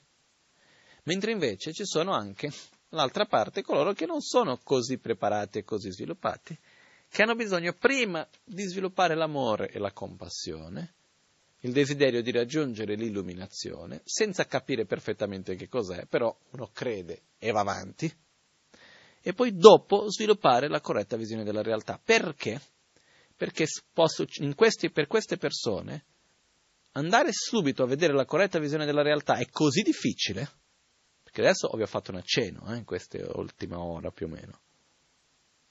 Però è così una cosa profonda, difficile, che uno dice, vabbè, ma sai che c'è, lascia stare, ma chi ce la fa? Non sono capace. Anche perché? Perché per realizzare la corretta visione della realtà richiede una quantità di energia positiva accumulata enorme. Non basta realizzare, voglio dire, dal capire concettualmente, al portarlo al cuore ed essere una cosa viva nella propria vita ogni giorno, richiede veramente quello che viene chiamato merito, energia positiva che dobbiamo accumulare, mica da poco. Ed è per questo che si deve prima sviluppare amore e compassione, che aiuta a sviluppare anche questa energia positiva, che si crea come la base per poter a sua volta realizzare la corretta visione della realtà. Dall'altra parte, sviluppare saggezza aiuta moltissimo a sviluppare più amore e compassione verso gli altri. Una cosa porta all'altra, però ci sono queste due vie, e quella più comune che viene stata trasmessa principalmente dalla Lama Tsongkhapa, e poi dopo Pabongka Rinpoche ci ha riportato e così via, quella prima sviluppare amore e compassione, la base per poter dopo sviluppare la saggezza, ok? Ed è per questa ragione, era una cosa che dovevo dirlo abbastanza in modo veloce, però così almeno abbiamo capito che cosa sono un po' le due. Per questa ragione che prima si parte dal punto B e poi dopo si va al punto A. Ok? Quello che accade è questo, adesso il metodo per sviluppare amore e compassione è quello che vediamo adesso, no?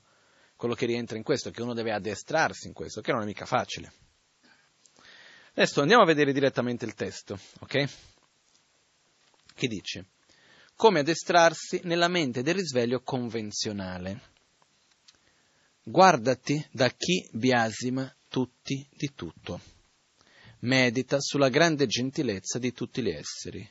Allenati nel dare e nel ricevere. Dare e ricevere devono essere praticati in modo alternato.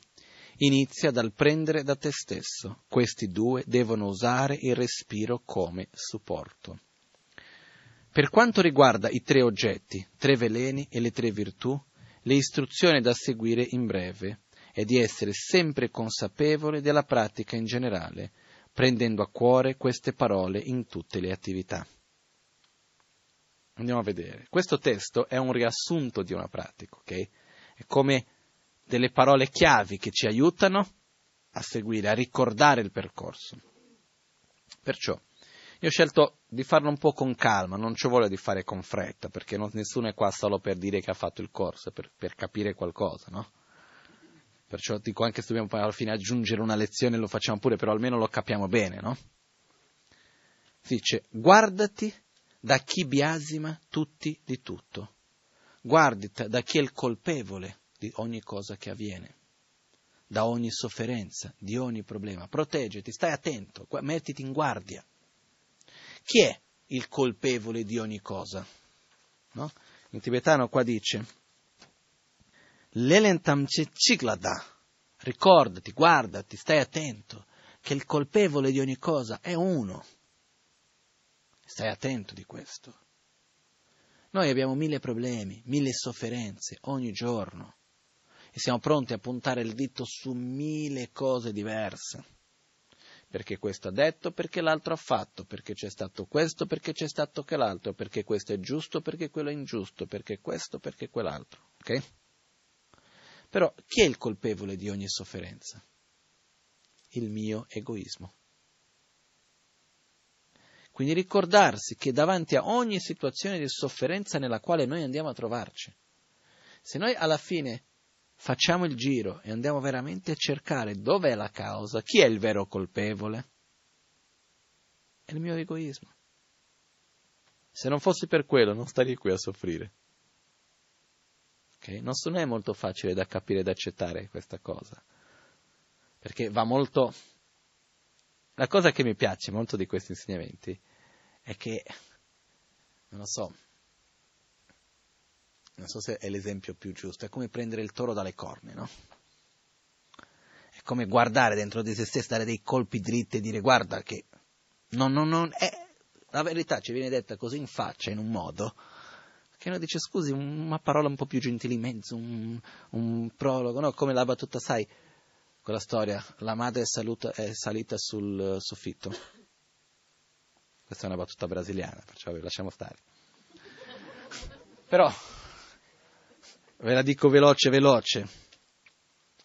Uno va a viaggiare lontanamente, scrive la lettera e ti dice guarda, il tuo gatto è caduto dal tetto ed è morto. Quello rimane male. È un po' lunga la battuta, però la faccio breve.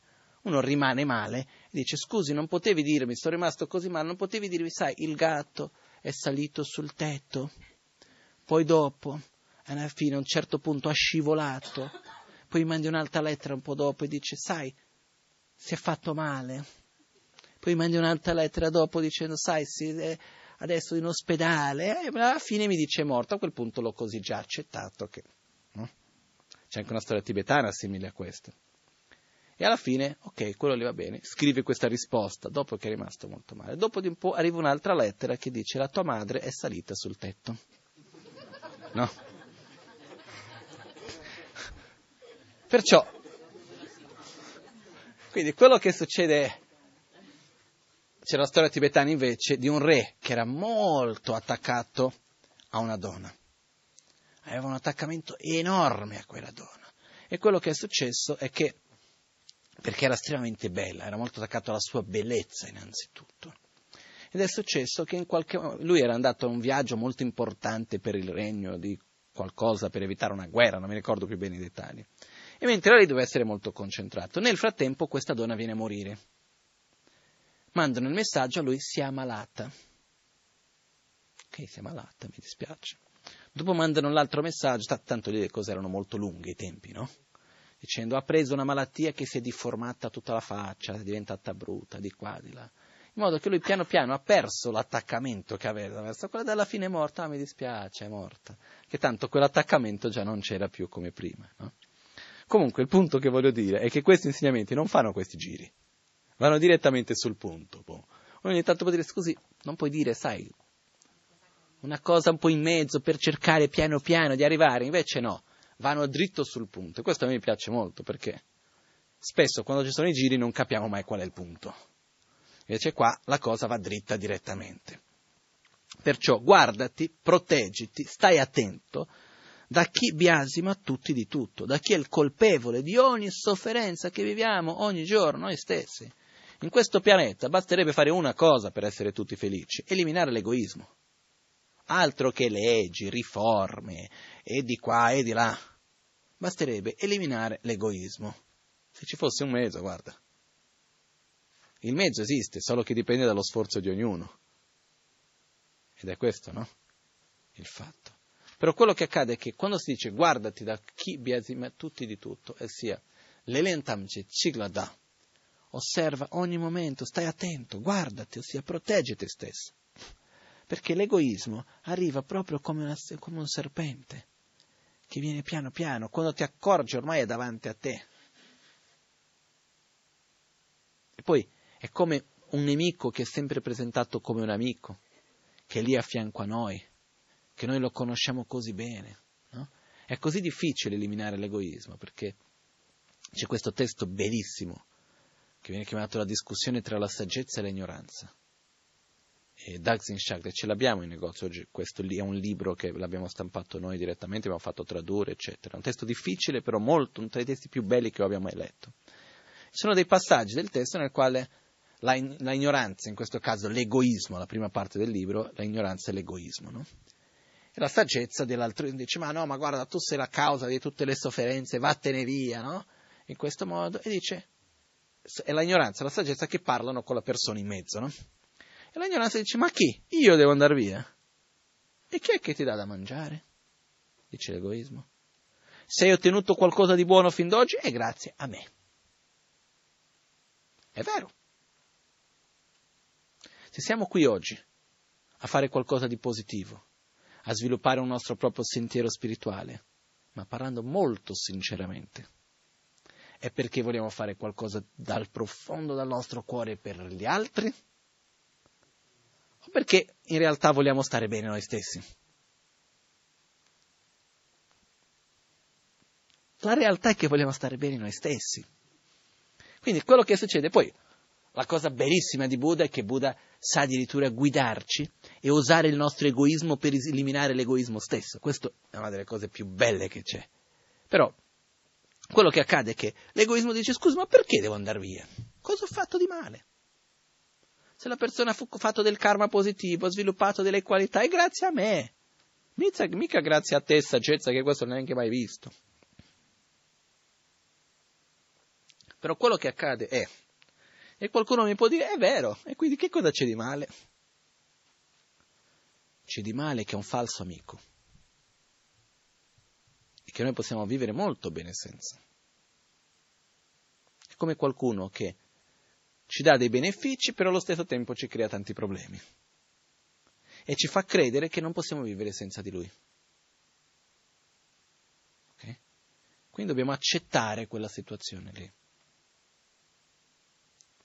È come per dire un, governato, uno, un governante, un presidente, un qualcuno che governa un luogo, un popolo, e crea dei nemici, per dire che io vi proteggo da questo nemico, perciò avete bisogno di me, io sono lì per il vostro bene, mentre vi faccio tutto del male che si possa immaginare.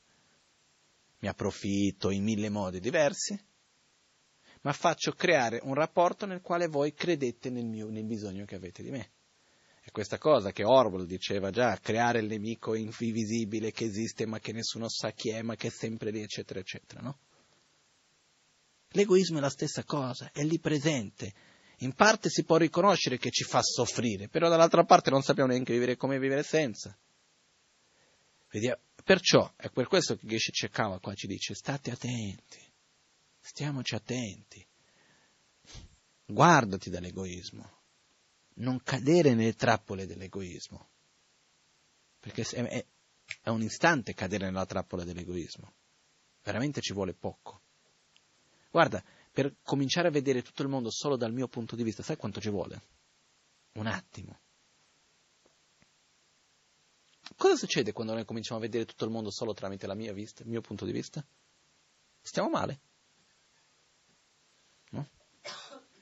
È matematico.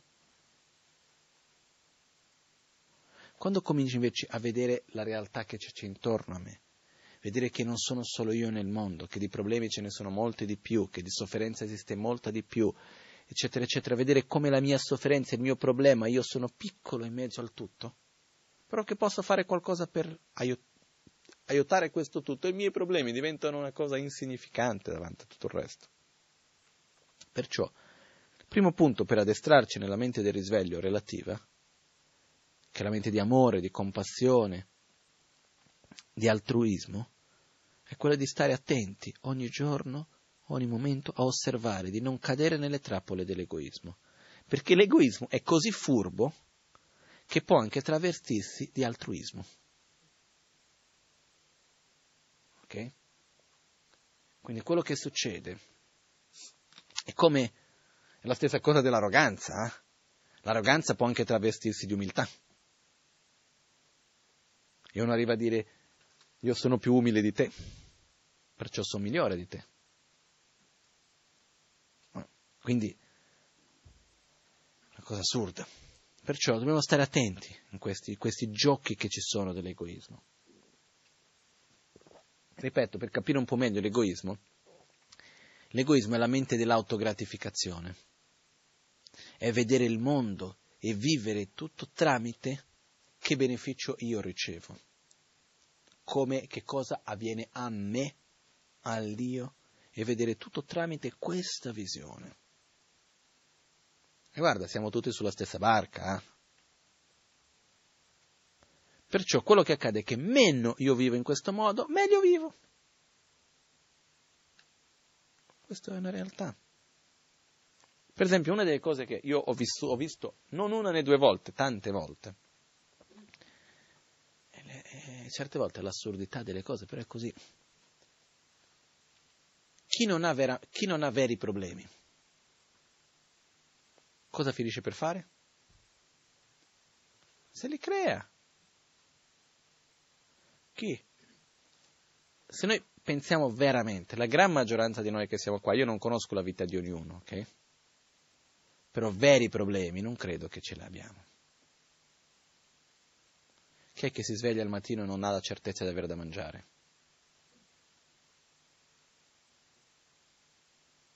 No? Chi è che si sveglia al mattino e non ha la libertà di uscire o di fare? Chi è che si sveglia al mattino e ha costantemente dolori forti o altre cose? Non è questo. Sì, c'è da lavorare, magari non, la nostra situazione economica non è la migliore, eccetera, eccetera. Ci sono problemi, problemi. Adesso non voglio mettermi nella vita di ognuno e dire, ah, guarda che siete tutti dei, come si può dire, viziati, viziati che avete troppo. Non è quello, eh.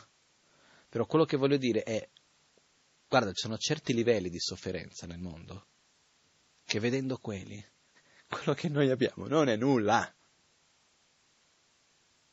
Però che cosa succede? Comunque ce li dobbiamo creare. No? Ci sono diversi esempi che mi vengono in mente, però lasciamo stare. Perciò quello che accade è, quando abbiamo effettivamente un, una situazione nella quale le cose vanno bene, in qualche modo creiamo questi problemi. Perché? Perché vediamo tutto tramite l'io. È questa autogratificazione costante che noi vogliamo, quindi qualcosa viene a mancare. Qual è, che cosa ci manca di più quando abbiamo di tutto? Dare agli altri. Quando io invece penso agli altri, e c'ho i problemi degli altri da risolvere, c'ho da pensare agli altri, ma chi mai si fa problemi per le proprie cose? Molto di meno. Le cose pesano a un livello molto minore. Sì, c'è quel problema, lo devo risolvere, però non è quello la vita. Guarda, una delle peggiori cose, mi dispiace dirlo in questo modo, però io credo che una delle peggiori cose che noi finiamo per fare spesso è vivere la nostra vita solo per noi stessi. Quando uno vive la propria vita per se stesso, è condannato alla propria sofferenza, condannato alla solitudine. Scusi se dico queste verità in questo modo. Però è un dato di fatto. C'è chi dice che la depressione è una malattia che viene dall'egoismo. Uno che pensa agli altri è difficile che vada in depressione, che sta preoccupato e occupato con gli altri. Noi viviamo in un mondo, nei giorni d'oggi, solo se pensiamo su una cosa,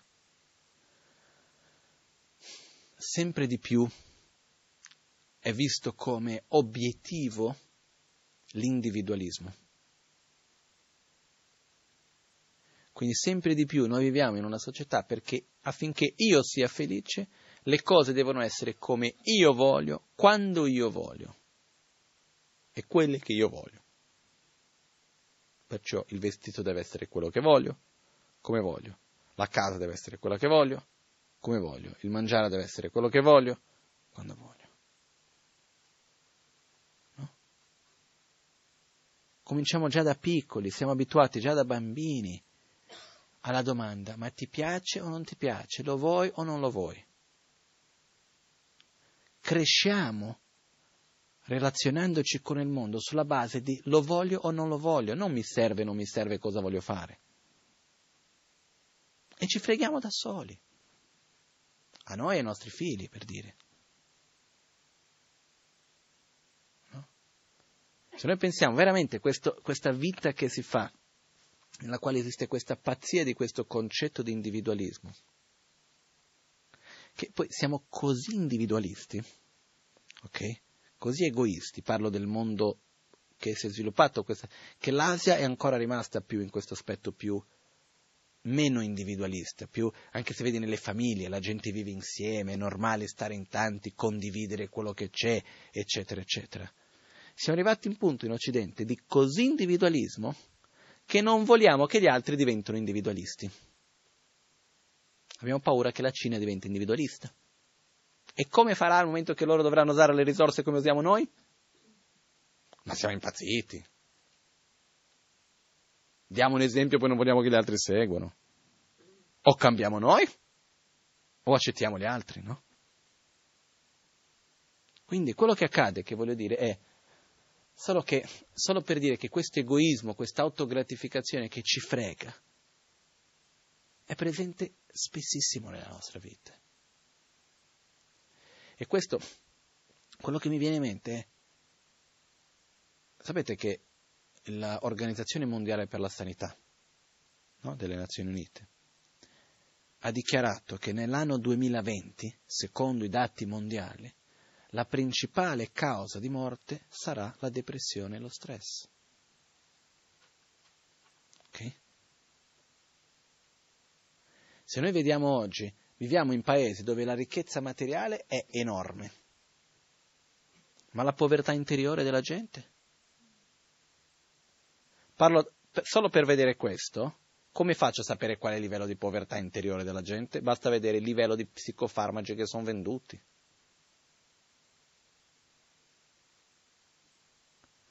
Qual è una, la prima cosa che uno deve essere capace quando è sereno? Dormire bene. Quanti devono prendere qualcosa per dormire? Perché manca una certa serenità. E questo... Io vedo, guarda, io andando in India, vai in India, vai in Nepal, vai in questi paesi qua, no? Tu vedi la gente è povera, piena di problemi che noi non ce ne immaginiamo neanche, alla sera, dor- alla sera dormono così sereni, sono gioiosi, stanno bene. Perché? Perché da una parte hanno ancora quell'aspetto più comunitario, più condividono, eccetera, eccetera. Quindi...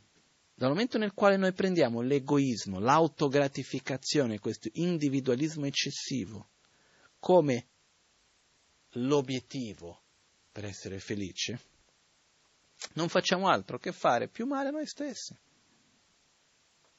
Ok? Quindi adesso non voglio entrare in mille dettagli su questo, se questo è un argomento che per me, aprendo la porta di questo argomento, possiamo pas- passare delle ore a parlare di, di individualismo e di tutto quello che comporta tutto ciò. Però il punto qua qual è? Noi siamo responsabili di noi stessi, innanzitutto. Perciò capire, prima di tutto capire, non è una cosa di principio, che cosa è più giusto, che cosa è meno giusto, no, per il pianeta è giusto non essere così individualista, e non, è, non è questo. Egoisticamente parlando è meglio essere altruisti. Per il mio bene, se io voglio stare bene, è meglio volere del bene agli altri,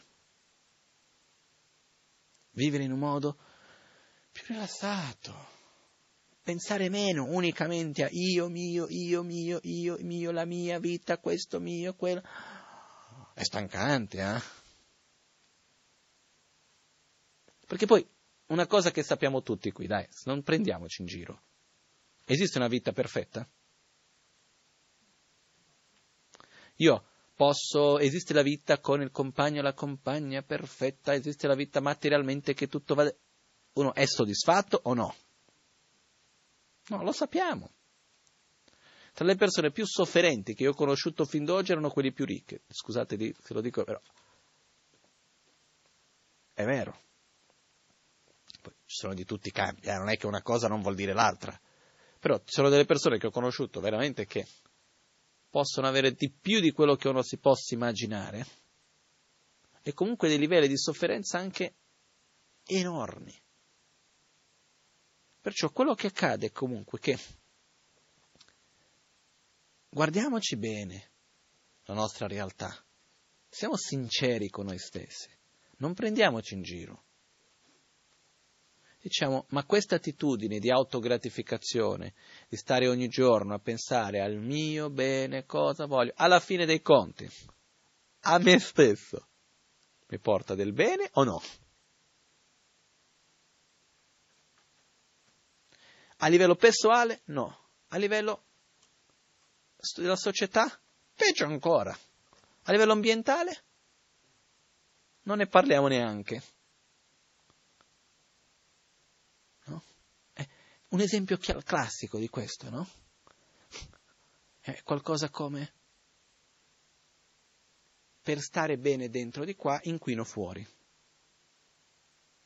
No. C'è qualcosa che non quadra, no? L'aria rientra, gira. Perciò certe volte veramente riusciamo ad essere così assurdi, e la cosa più assurda ancora è che noi creiamo delle strutture, delle teorie e di tutto per giustificare le nostre proprie assurdità. Parlo sia a livello mondiale, sia a livello personale. Perciò, fermarsi un attimo, guardarsi negli occhi a se stessi, no? Sai come, come si fa come me? Si prende, guarda sugli occhi e dice, guardiamoci senza paura. E diciamo a noi stessi, che cosa stai facendo? Ma la domanda è, questa attitudine di autogratificazione mi fa bene o no? No, non fa bene. Però lo devo capire io, è inutile che io vi dica, eh, ognuno deve capire per se stesso. Geshe Chekawa dice, dobbiamo guardati da questa attitudine, stai attento, perché è molto facile cadere in questa trappola, anche quando è già riconosciuto. Okay? E questo è un punto essenziale, prima di tutto. Perché se no, siamo capaci addirittura ad amare egoisticamente. Anche se sono due sentimenti che sono opposti, ok? Io dico, io mi sento bene quando ti amo, perciò ti amo. Non è che ti amo perché tu vuoi, sia, vuoi che tu sia felice, eccetera, eccetera. Io ti amo perché io ho bisogno di amare, perché io mi sento bene ad amare. Poi dopo quello che succede con te me ne frego. Non è vero amore, eh? Però quello che accade è che o andiamo a riconoscere alla base il quanto questo egoismo veramente ci faccia male, o se no è difficile di riuscire, è perché è scivoloso, eh? Lo vai a grappare da una parte e scappa da un'altra.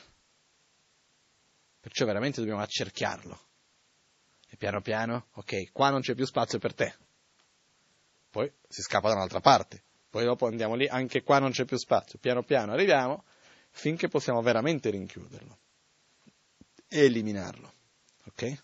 Il metodo per eliminarlo è in questo verso qui. Qui c'è il metodo per eliminare il nostro egoismo, ok? Ovviamente non riusciamo a vedere tutto oggi ancora.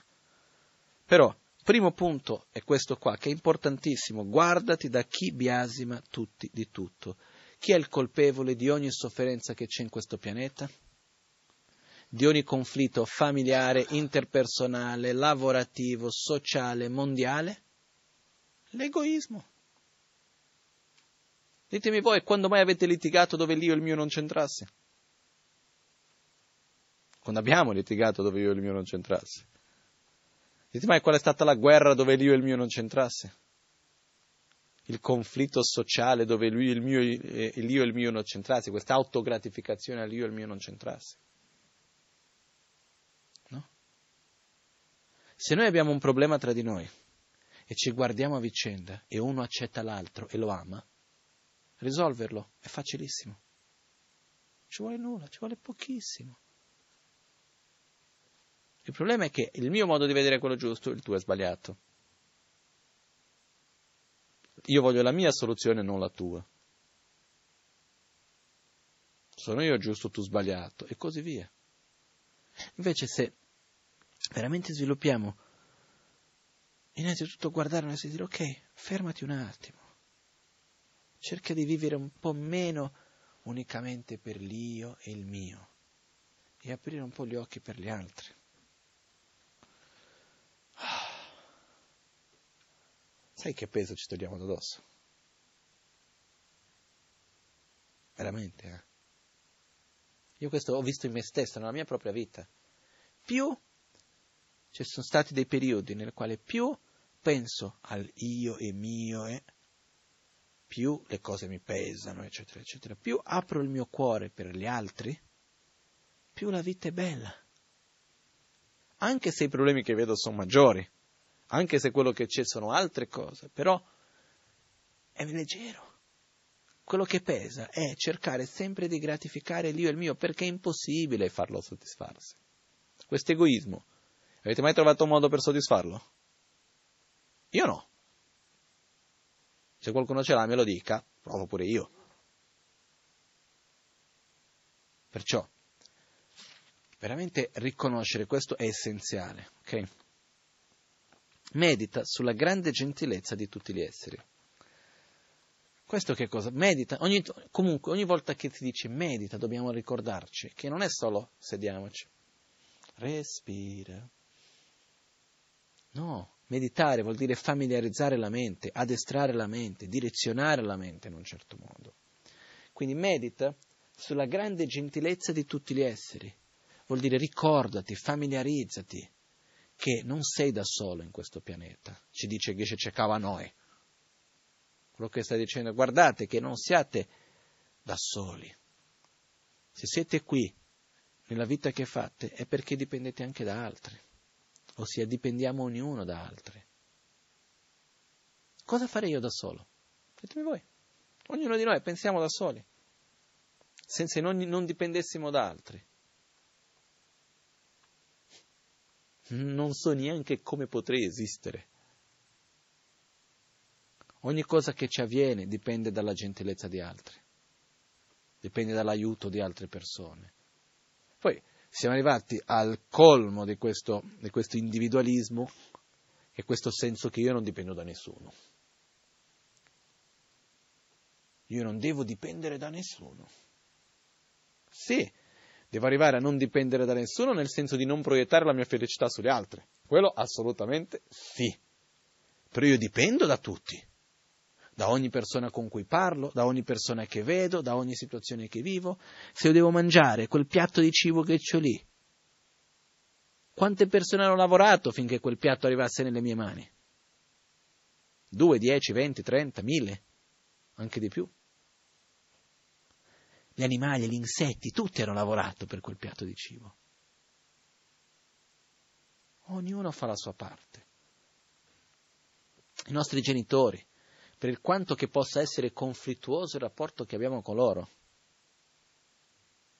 Se la nostra madre ci avesse lasciato lì quando fossimo nati, saremmo oggi qui?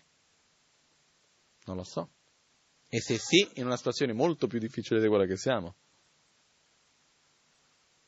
Nel momento nel quale eravamo più indifesi, ci ha accudito, ci ha curato, ci ha dato amore. Uno dei punti che certe volte, no, mia madre dice spesso, spesso, ogni tanto quando parliamo, le dice: una delle difficoltà del buddismo nell'Occidente è che il buddismo richiede un punto di partenza di una certa maturità emotiva che non ce l'abbiamo, non ci siamo ancora arrivati spesso. Per dire, uno dei punti di partenza che il buddismo richiede è avere un buon rapporto con i propri genitori. Sviluppare la gratitudine verso i propri genitori. Okay? Già qua, spesso, nei giorni d'oggi non è che siamo così messi bene, eh? Piuttosto siamo pronti a incolparli dei loro errori che a riconoscere ciò che ci hanno dato. E addirittura non risponde: ma sì, se me l'hanno voluto fare, fatti loro, no? Perché devo essere grato per quello che mi hanno dato? Mica è colpa mia se me l'hanno fatto. O come si dice, che uno si lamenta, no? Si dice che dobbiamo avere gratitudine verso gli insegnanti che ci hanno insegnato a leggere e a scrivere. Ma perché devo essere grato a quello? Io ho pagato la scuola, lui ha ricevuto i suoi soldi, mica era lì per me. Però mi ha insegnato o no? Sì. Se oggi so prendere un testo e leggere è perché qualcuno mi ha insegnato a leggere. Se io so parlare perché qualcuno mi ha insegnato. Se io sono qui oggi è perché qualcuno mi ha curato, mi ha accudito, mi ha cresciuto, ha preso cura di me. Se no io non sarei oggi qui. Quindi uno dei punti importantissimi in questo percorso per eliminare l'egoismo, la prima cosa è riconoscere il bene degli altri, riconoscere le qualità, riconoscere ciò che gli altri ci danno. Perché purtroppo l'attitudine dell'egoismo qual è? Essere pronti col fucile puntato per vedere che cos'è che l'altro fa contro di noi. Siamo, per riconoscere gli errori degli altri siamo velocissimi a fare. Certe volte siamo capaci, uno che ci ha fatto centomila cose positive, basta che faccia una decina negative, è finito. No? Invece, quello che accade alla base che c'è qui è: medita, rifletti che non siamo da soli, dipendiamo dagli altri. Dobbiamo essere grati. Anche indirettamente dipendiamo dagli altri, ma direttamente anche. E poi va oltre questa parte, perché quello che accade è: se una persona viene e mi aiuta oggi, sono grato a quella persona? Sì, no? Sono in una situazione di difficoltà, qualcuno viene e mi aiuta oggi, sono grato a quella persona? Se non sono grato è perché solo sono messo male, eh? Però una delle cose importanti, io ho già visto gente così, che tu vai ad aiutare, fare l'altro in difficoltà, dice: se tu mi vai ad aiutare perché sono fatti tuoi, non ho mai voluto chiedere il suo aiuto, eh? Però sta proprio male e chiedi aiuto in realtà. Però quello che succede è, avendo un minimo proprio, dobbiamo essere grati se qualcuno viene e ci aiuta, no? Però se qualcuno viene e mi aiuta oggi, e qualcuno è venuto e mi ha aiutato vent'anni fa, il rapporto che devo avere di gratitudine verso queste due persone è lo stesso o diverso? Deve essere lo stesso, no? Ma questo avviene effettivamente nella pratica? Dovrebbe. Poi ognuno vede per se stesso. Ma se è così, una persona che mi ha accudito, mi ha curato, per esempio mia madre, è vero che non mi ricordo di certe cose. Ma è perché non mi ricordo di quando tu mi hai aiutato che il tuo aiuto non vale più? Eh no, eh? Perché tu mi aiuti oggi, c'ho la memoria chiara, ti ho gran tanta gratitudine verso te. Mi hai aiutato ieri, non mi ricordo più tanto bene, non, non devo più avere gratitudine verso di te? Eh no. Quando siamo nati, siamo già nati sapendo camminare, pronti per essere indipendenti nel mondo? Eh no, siamo nati come un essere completamente incapace di fare quasi, fare quasi qualunque, qualunque cosa. Addirittura se siamo capaci di affogare noi stessi nella nostra propria saliva e così via. Figuriamoci, serve veramente una cura incredibile. Quindi in quel momento che eravamo indifesi, proprio senza, qualcuno è venuto e ci ha curato, ci ha accudito.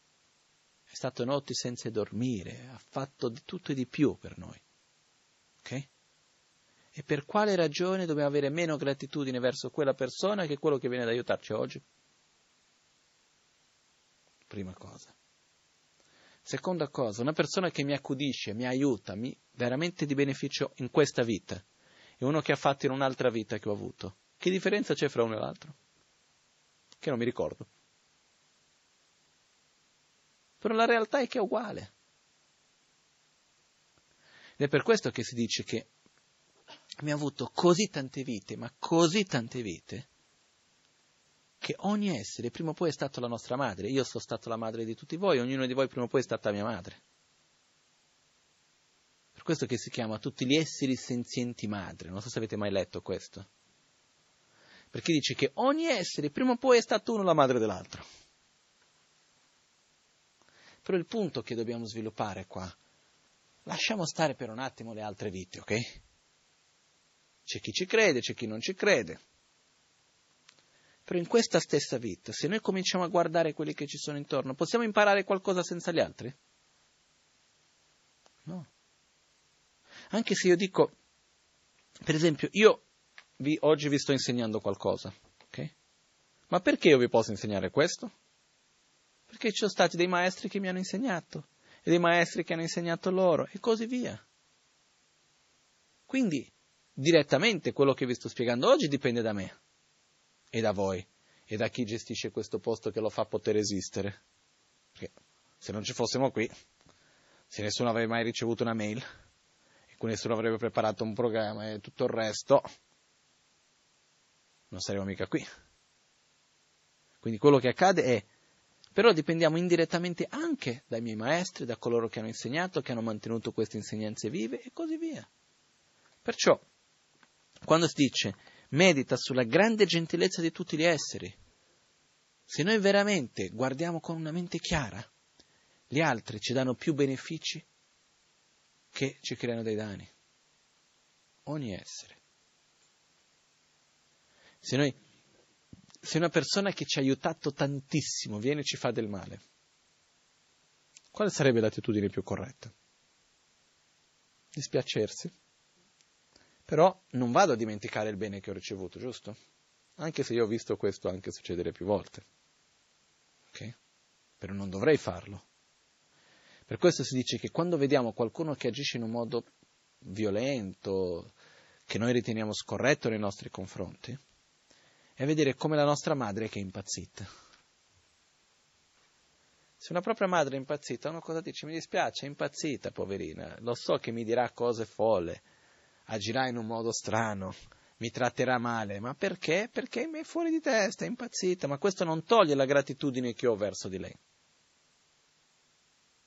Ogni essere ci ha aiutato in mille modi, continua ad aiutarci, ogni persona con cui ci relazioniamo.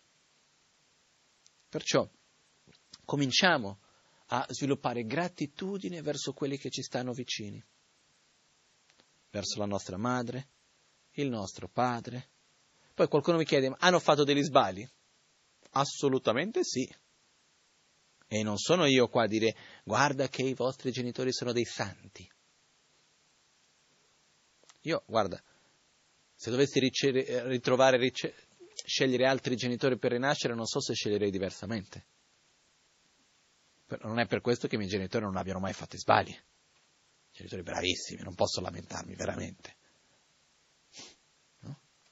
Parlavo, quando è stato questo Natale, questo periodo di inverno, Natale, che è venuto mio padre, parlavamo un giorno, e così lui mi ha chiesto, ma che cosa c'è nella tua infanzia che tu ti ricordi di brutto, di qualcosa di me? Io gli ho detto un po' di cose, no? Ho detto, ma non è che per questo che ce l'ho con te o qualcosa del genere. Per dire, quello che accade è, è normale sbagliare. Se sbaglio io, perché non devo sbagliare l'altro? Scusate, eh?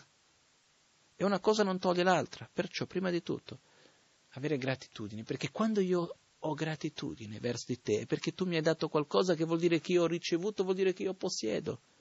Chi non ha gratitudine è perché sente non possedere nulla.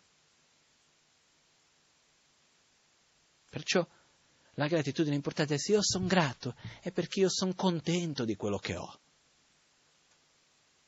Perché io rigioisco di quel che sono, rigioisco di quel che possiedo, di quello che ho ricevuto. Perciò sono grato. Fa bene a me, innanzitutto. Essere grato non fa bene a chi mi ha dato, ma fa bene a me stesso.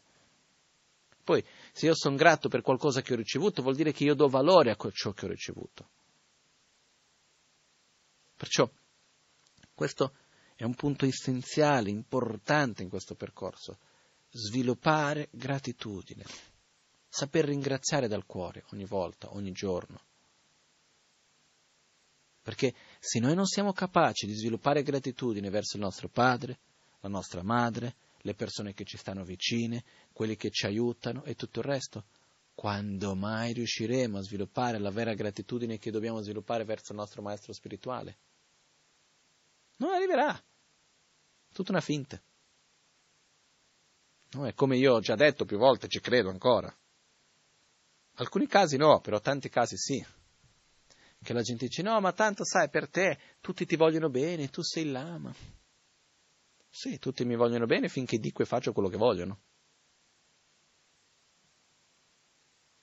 Voglio vedere il momento nel quale, per fortuna mia, avviene in un modo spontaneo. Però voglio vedere, mi è già successo. Quando vado a dirti quello che non vuoi sentire. Quando vado ad avere un atteggiamento che non riesci a capire.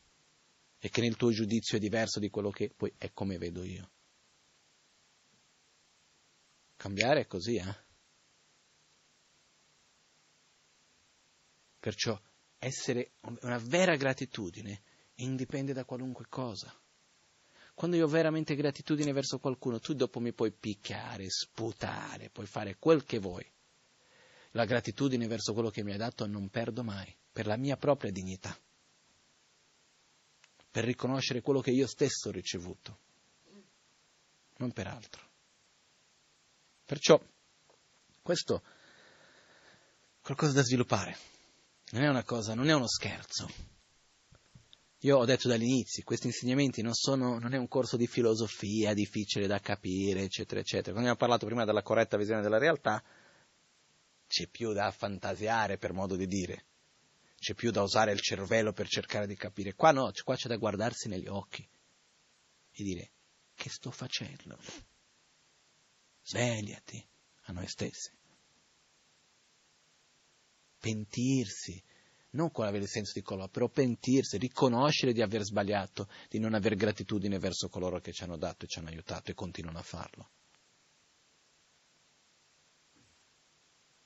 Perché che non è stare lì. Quando io dico di pentirsi, vuol dire riconoscere lo sbaglio per agire in un modo diverso. Non stare lì a dire quanto sono cattivo e rimanere nello stesso modo. Io, per me personalmente, ogni qualvolta che riconosco un errore mio, mi dà gioia. Potete chiamarmi pazzo.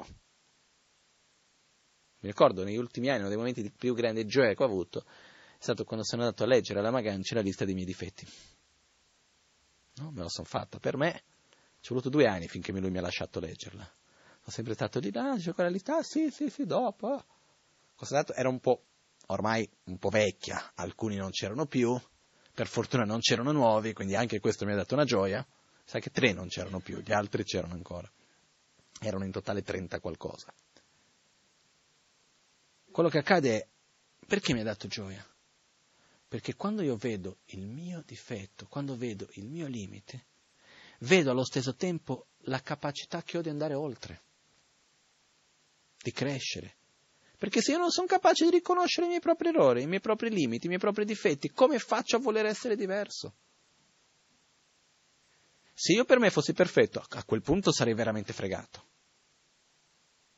Se per me la perfezione fosse essere questo qua, a quel punto sarei veramente fregato. Meno male che riconosco che ho i miei errori, meno male che riconosco i miei propri difetti. E sono, sono sicuro che ci sono dei difetti che non sono ancora, non ho neanche visti ancora. E ogni volta che vedo uno nuovo, che bello vederlo. Questo vuol dire che è vedendo il difetto che posso andare oltre per cambiare. Perciò con gioia. E la vita deve essere vissuta con gioia. Io ci credo. Perciò, avere gratitudine, riconoscere, per quello che volevo solo, ho detto questo per dire, quando noi ci pentiamo di qualcosa, non deve essere un pentimento con senso di colpa e sofferenza, non è quello. È dire, guardarsi negli occhi e dire, cavolo, ho sbagliato. Non devo più agire così. È quello. Come ho potuto non avere gratitudine dopo quello che ho ricevuto? Quindi cosa faccio? Sviluppo gratitudine, punto. Essere grati per ognuno. Perché cosa succede? Per esempio, se io non sono grato al mio proprio maestro spirituale, vuol dire che io non so valorizzare il sentiero spirituale che ho ricevuto, non so valorizzare ciò che mi è stato dato. Tutto lì, chi perde sono io. Quello. Perciò, in realtà solo questi due punti va abbastanza tempo, c'è, c'è, c'è abbastanza da praticare, no? Guardati da chi biasima tutti di tutto, medita sulla grande gentilezza di tutti gli esseri, allenati nel dare e nel ricevere. Dico questo punto molto velocemente, poi nella prossima lezione andremo a riprenderlo ancora. Okay? Allenarsi nel dare e nel ricevere, nel seguente modo. Qual è l'attitudine naturale dell'egoismo? Quando c'è qualcosa che mi piace, voglio per me. Quando c'è qualcosa che non mi piace, via, avversione, a chi vada non mi importa. Ok? Di solito è così. Qualcosa che mi fa felice, attrazione, qualcosa che mi fa soffrire, avversione. C'è un punto importantissimo nella pratica, che è per me una chiave che è preziosissima da comprendere, che per eliminare uno stato mentale, quello che dobbiamo fare è sviluppare uno stato mentale direttamente opposto a quello. Se io dico mi piace l'acqua, come faccio a eliminare la mente che dice mi piace l'acqua? Sviluppando quella che dice non mi piace l'acqua. Dire quest'acqua è buona, non è abbastanza. O quest'acqua non è buona. Devo dire, se c'è mi piace, voglio cambiare, non mi piace. Deve essere una mente, un'attitudine interiore, un modo di percezione che sia direttamente opposto. Okay? Quindi dobbiamo addestrare noi stessi ad avere, qual è il modo per eliminare l'egoismo? Avere un modo, un atteggiamento direttamente opposto a quello dell'egoismo stesso. Okay? Quindi quando si dice qua allenarsi nel dare e nel ricevere, vuol dire dare la nostra felicità, la nostra gioia, le nostre qualità, i nostri beni, ciò che noi possediamo di bello agli altri, e prendere dagli altri ciò che fa schifo. La loro sofferenza, le loro malattie, i loro veleni mentali e tutto il resto. Ok? Cominciamo da un modo semplice di farlo. Ok, parentesi, avvertenza, non preoccupatevi perché non possiamo prendere la sofferenza dell'altro su di noi. Il karma, la malattia, non è fattibile, non, non, non, non, non può esserci così. Se fosse possibile il Buddha l'aveva già fatto tanto tempo fa. Non si può. Okay? Perciò, un esempio molto semplice, una pratica, è un'attitudine, un esercizio, chiamiamo così, semplicissimo, che è il seguente. Quando ci troviamo davanti a una situazione di gioia, succede ogni tanto nella vita, no? Qualcosa di bello, un momento gioioso, di piacere, di godimento. Ah, che bello, sono contento, bevo una cosa che mi piace, che buono. Qual è la nostra attitudine naturale? Bevo quest'acqua, mi piace, la voglio proteggere per me, la mia acqua, no? Un po' come c'era nel film di, come si chiama, Signore degli Anelli, il mio tesoro, no? È la mia acqua, è un po' quell'attitudine mio. Perché è buona, mi piace, quindi è mia. Questo già preoccupato quando finisce, dove vado a trovare di più. Invece di godersi quella cosa unicamente per se stesso, invece di avere un piacere, in quel momento pensare unicamente alla propria autogratificazione, cosa si fa? Mentre ho quel momento di piacere, che bello, lo devo godere, lo devo vivere bene. E devo aprire il mio cuore verso gli altri e dedicare, possa ogni essere vivere quello che sto vivendo. No? Sto beve- sono in una situazione di piacere, penso a quelli che non stanno bene, dico, possa ognuno avere questo. Mangio qualcosa di buono che mi fa piacere, possa ognuno che non ha da mangiare, avere da mangiare, possa ognuno godere di questa gioia che io sto godendo in questo momento. E possa tramite questo piacere che io sto avendo, questa gioia che sto vivendo, ogni essere vivere la stessa gioia, possa l'intero spazio essere pieno di gioia. Apriamo il nostro cuore agli altri mentre viviamo quella gioia e la espandiamo verso tutti gli altri. Okay? Vedo una cosa bella, possono tutti godersi questo piacere. Okay? Questa è una cosa. Dall'altra parte, quando soffriamo, qual è l'attitudine normale? La sofferenza per me non la voglio. Quindi ancora una cosa di autogratificazione, io questa cosa per me no, avversione. Cosa dobbiamo fare in questo esercizio? Prendiamo un esempio classico, semplice, mal di testa. Ok? Una cosa abbastanza comune per dire io non ce l'ho mai, però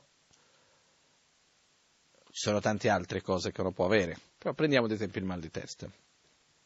Ci viene il mal di testa. Qual è il pensiero che ci viene subito? Non lo voglio. Io non voglio soffrire, punto. Questo è normale, no? In quel momento cosa dobbiamo fare? Sì, io non voglio soffrire, non voglio avere il mal di testa, però, perciò non è che dobbiamo chiedere che il mal di testa aumenti, che continui, non è quello. Però pensiamo in quel momento non solo a me e il mio mal di testa, apriamo il nostro cuore verso gli altri e noi immaginiamo, pensiamo, diciamo, possa ogni essere che abbia un mal di testa in questo momento, perché mica sono da solo a avere il mal di testa, no? Possano tutti gli altri nel pianeta, nell'universo che abbiano un mal di testa, possa tramite il mio mal di testa guarire il loro mal di testa.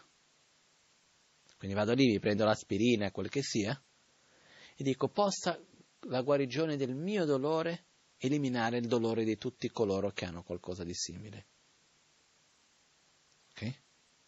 Non è che sto chiedendo, possa io soffrire ancora di più e prendermi il mal di testa di tutti su di me e avere un mega mal di testa, non è quello. Ok? Perché poi sono interpretazioni ogni tanto. Quello che stiamo dicendo è veramente questa sofferenza che sto già vivendo. Non dobbiamo andare a chiamarci la sofferenza, tanto arriva. Ok? Tanto questa sofferenza che sto già vivendo in questo momento, possa tramite quella sofferenza che sto vivendo in questo momento, purificare, eliminare la sofferenza di tutti gli altri. Questo. E possa l'oceano di sofferenza prosciugarsi. Quindi quello che succede, proprio cosa stiamo facendo? Stiamo avendo un'attitudine direttamente opposta a quella che abbiamo di solito. Davanti alla stessa situazione, una situazione di gioia, invece di tenerla solo per io e per il mio, dal nostro cuore, un'attitudine interna, non è un fatto esterno. La condividiamo con gli altri, la dedichiamo agli altri, possa ognuno vivere questa gioia che sto vivendo. Cominciando dalle persone che ci stanno vicine, eh? Questo è un punto che arriva più avanti in questo testo. Sì.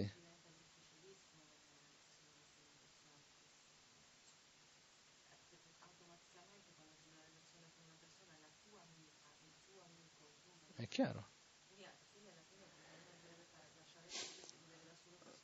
No, non è questo, Tiziana. Quello che accade è questo.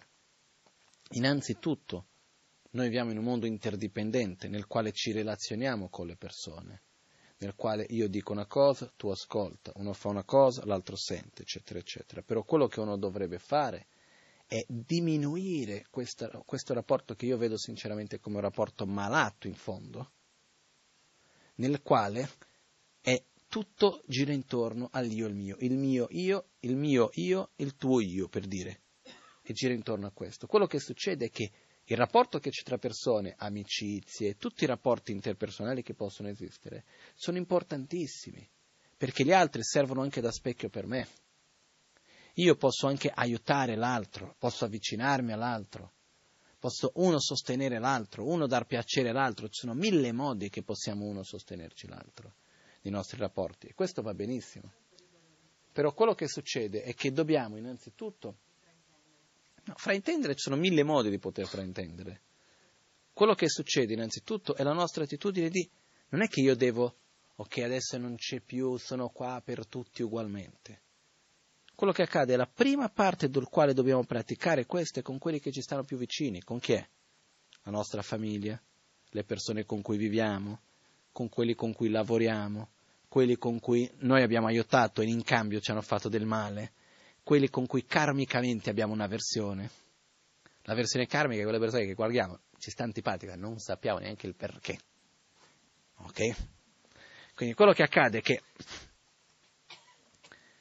sono con queste persone più vicine che dobbiamo cominciare a fare questa pratica, di prendere la sofferenza e dare la gioia. Perché è facile pensare, io sono altruista, penso a tutti gli esseri. Possono tutti gli esseri avere la felicità e le sue cause, meno questa, quella, quella e quell'altra persona. Non funziona così.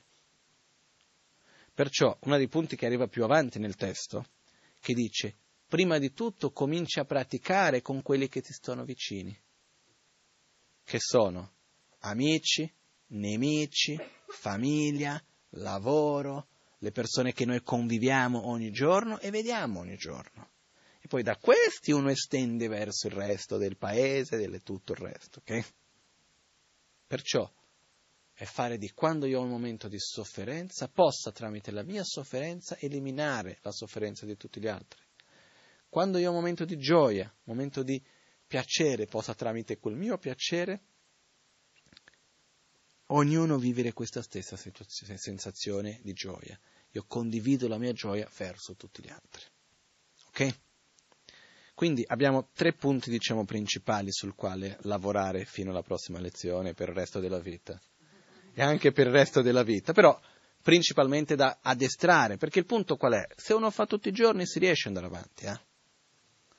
Prima cosa, osservare se stessi e vedere il quanto l'egoismo sia la principale causa della nostra sofferenza. Okay? Non lasciarci fregare, vedere le trappole nelle quali ci siamo e chiudere piano piano gli spazi. Prima cosa. Seconda cosa, sviluppare gratitudine. Fermarci un attimo, guardare le persone che ci hanno donato, che ci hanno dato, senza però... La cosa importante di sviluppare gratitudine è io sono grato per te, senza mettere sulla bilancia quello che tu mi hai fatto di bene e di male. Che è quello che facciamo di solito. Mettiamo una bilancia uno e l'altro, focalizziamo la parte negativa, diamo un peso maggiore a quello, via. Zero gratitudine. Invece non sono grato per te indipendentemente da qualunque altra cosa. Questo è il secondo punto. Il terzo punto, praticare questo esercizio. Tanto succederà tra qui e la prossima lezione di avere qualche momento di gioia. Spero almeno, eh? E quindi quello che succede è che quando uno ha questo momento di gioia, condividere, aprire il cuore verso gli altri. Quando uno ha un momento di sofferenza, aprire il cuore verso gli altri. Questo. Ok? Quindi concludiamo qui per oggi. Volevo dire una sola cosa pratica, tecnica. Che uh, io dovrò andare in Brasile dal nove febbraio al ventidue febbraio, qualcosa del genere. Perciò quello che ci sarà è che una delle lezioni salterà, però io l'ho voluto spostare a un sabato intero, in modo di poter concludere con più calma, perché io ho già cominciato a vedere già da oggi se, se andiamo in questo ritmo veramente... Però è meglio andare in un ritmo profondo che andare di fretta e lasciare le cose superficialmente, ok? Perciò solo per dire che avremo una giornata intera per poter dedicare bene a questo argomento, per concludere, va bene? Poi, in realtà, la pratica dell'addestramento mentale è una pratica per una vita, per più vite, non è una cosa che si finisce in tre mesi, però almeno comprendere qual è il percorso da seguire, capire la mappa, leggerla e poter capirla, ok? Facciamo una dedica finale. Jetsun lame kutse rapten chi namkar chin le chochur gepadang losan tempe drume sasumgi drowe munsel tatu negyurchi chanchu semcho rimboche make panam kegyurchi Kepa nyampar mepaya, kongne konto pelvarsho. Nimo dele tsendele, nime kuyan delekshin. Nintsen takto delekpe, koncho sumke jingilo. Koncho sumke ngodrup tsol. Concho sumke trashisho. All'alba o al tramonto, di notte o durante il giorno, possano i tre gioielli concederci le loro benedizioni, possano aiutarci ad ottenere tutte le realizzazioni e cospargere il sentiero della nostra vita con molti segni di buon auspicio. Trascidele. Grazie a tutti.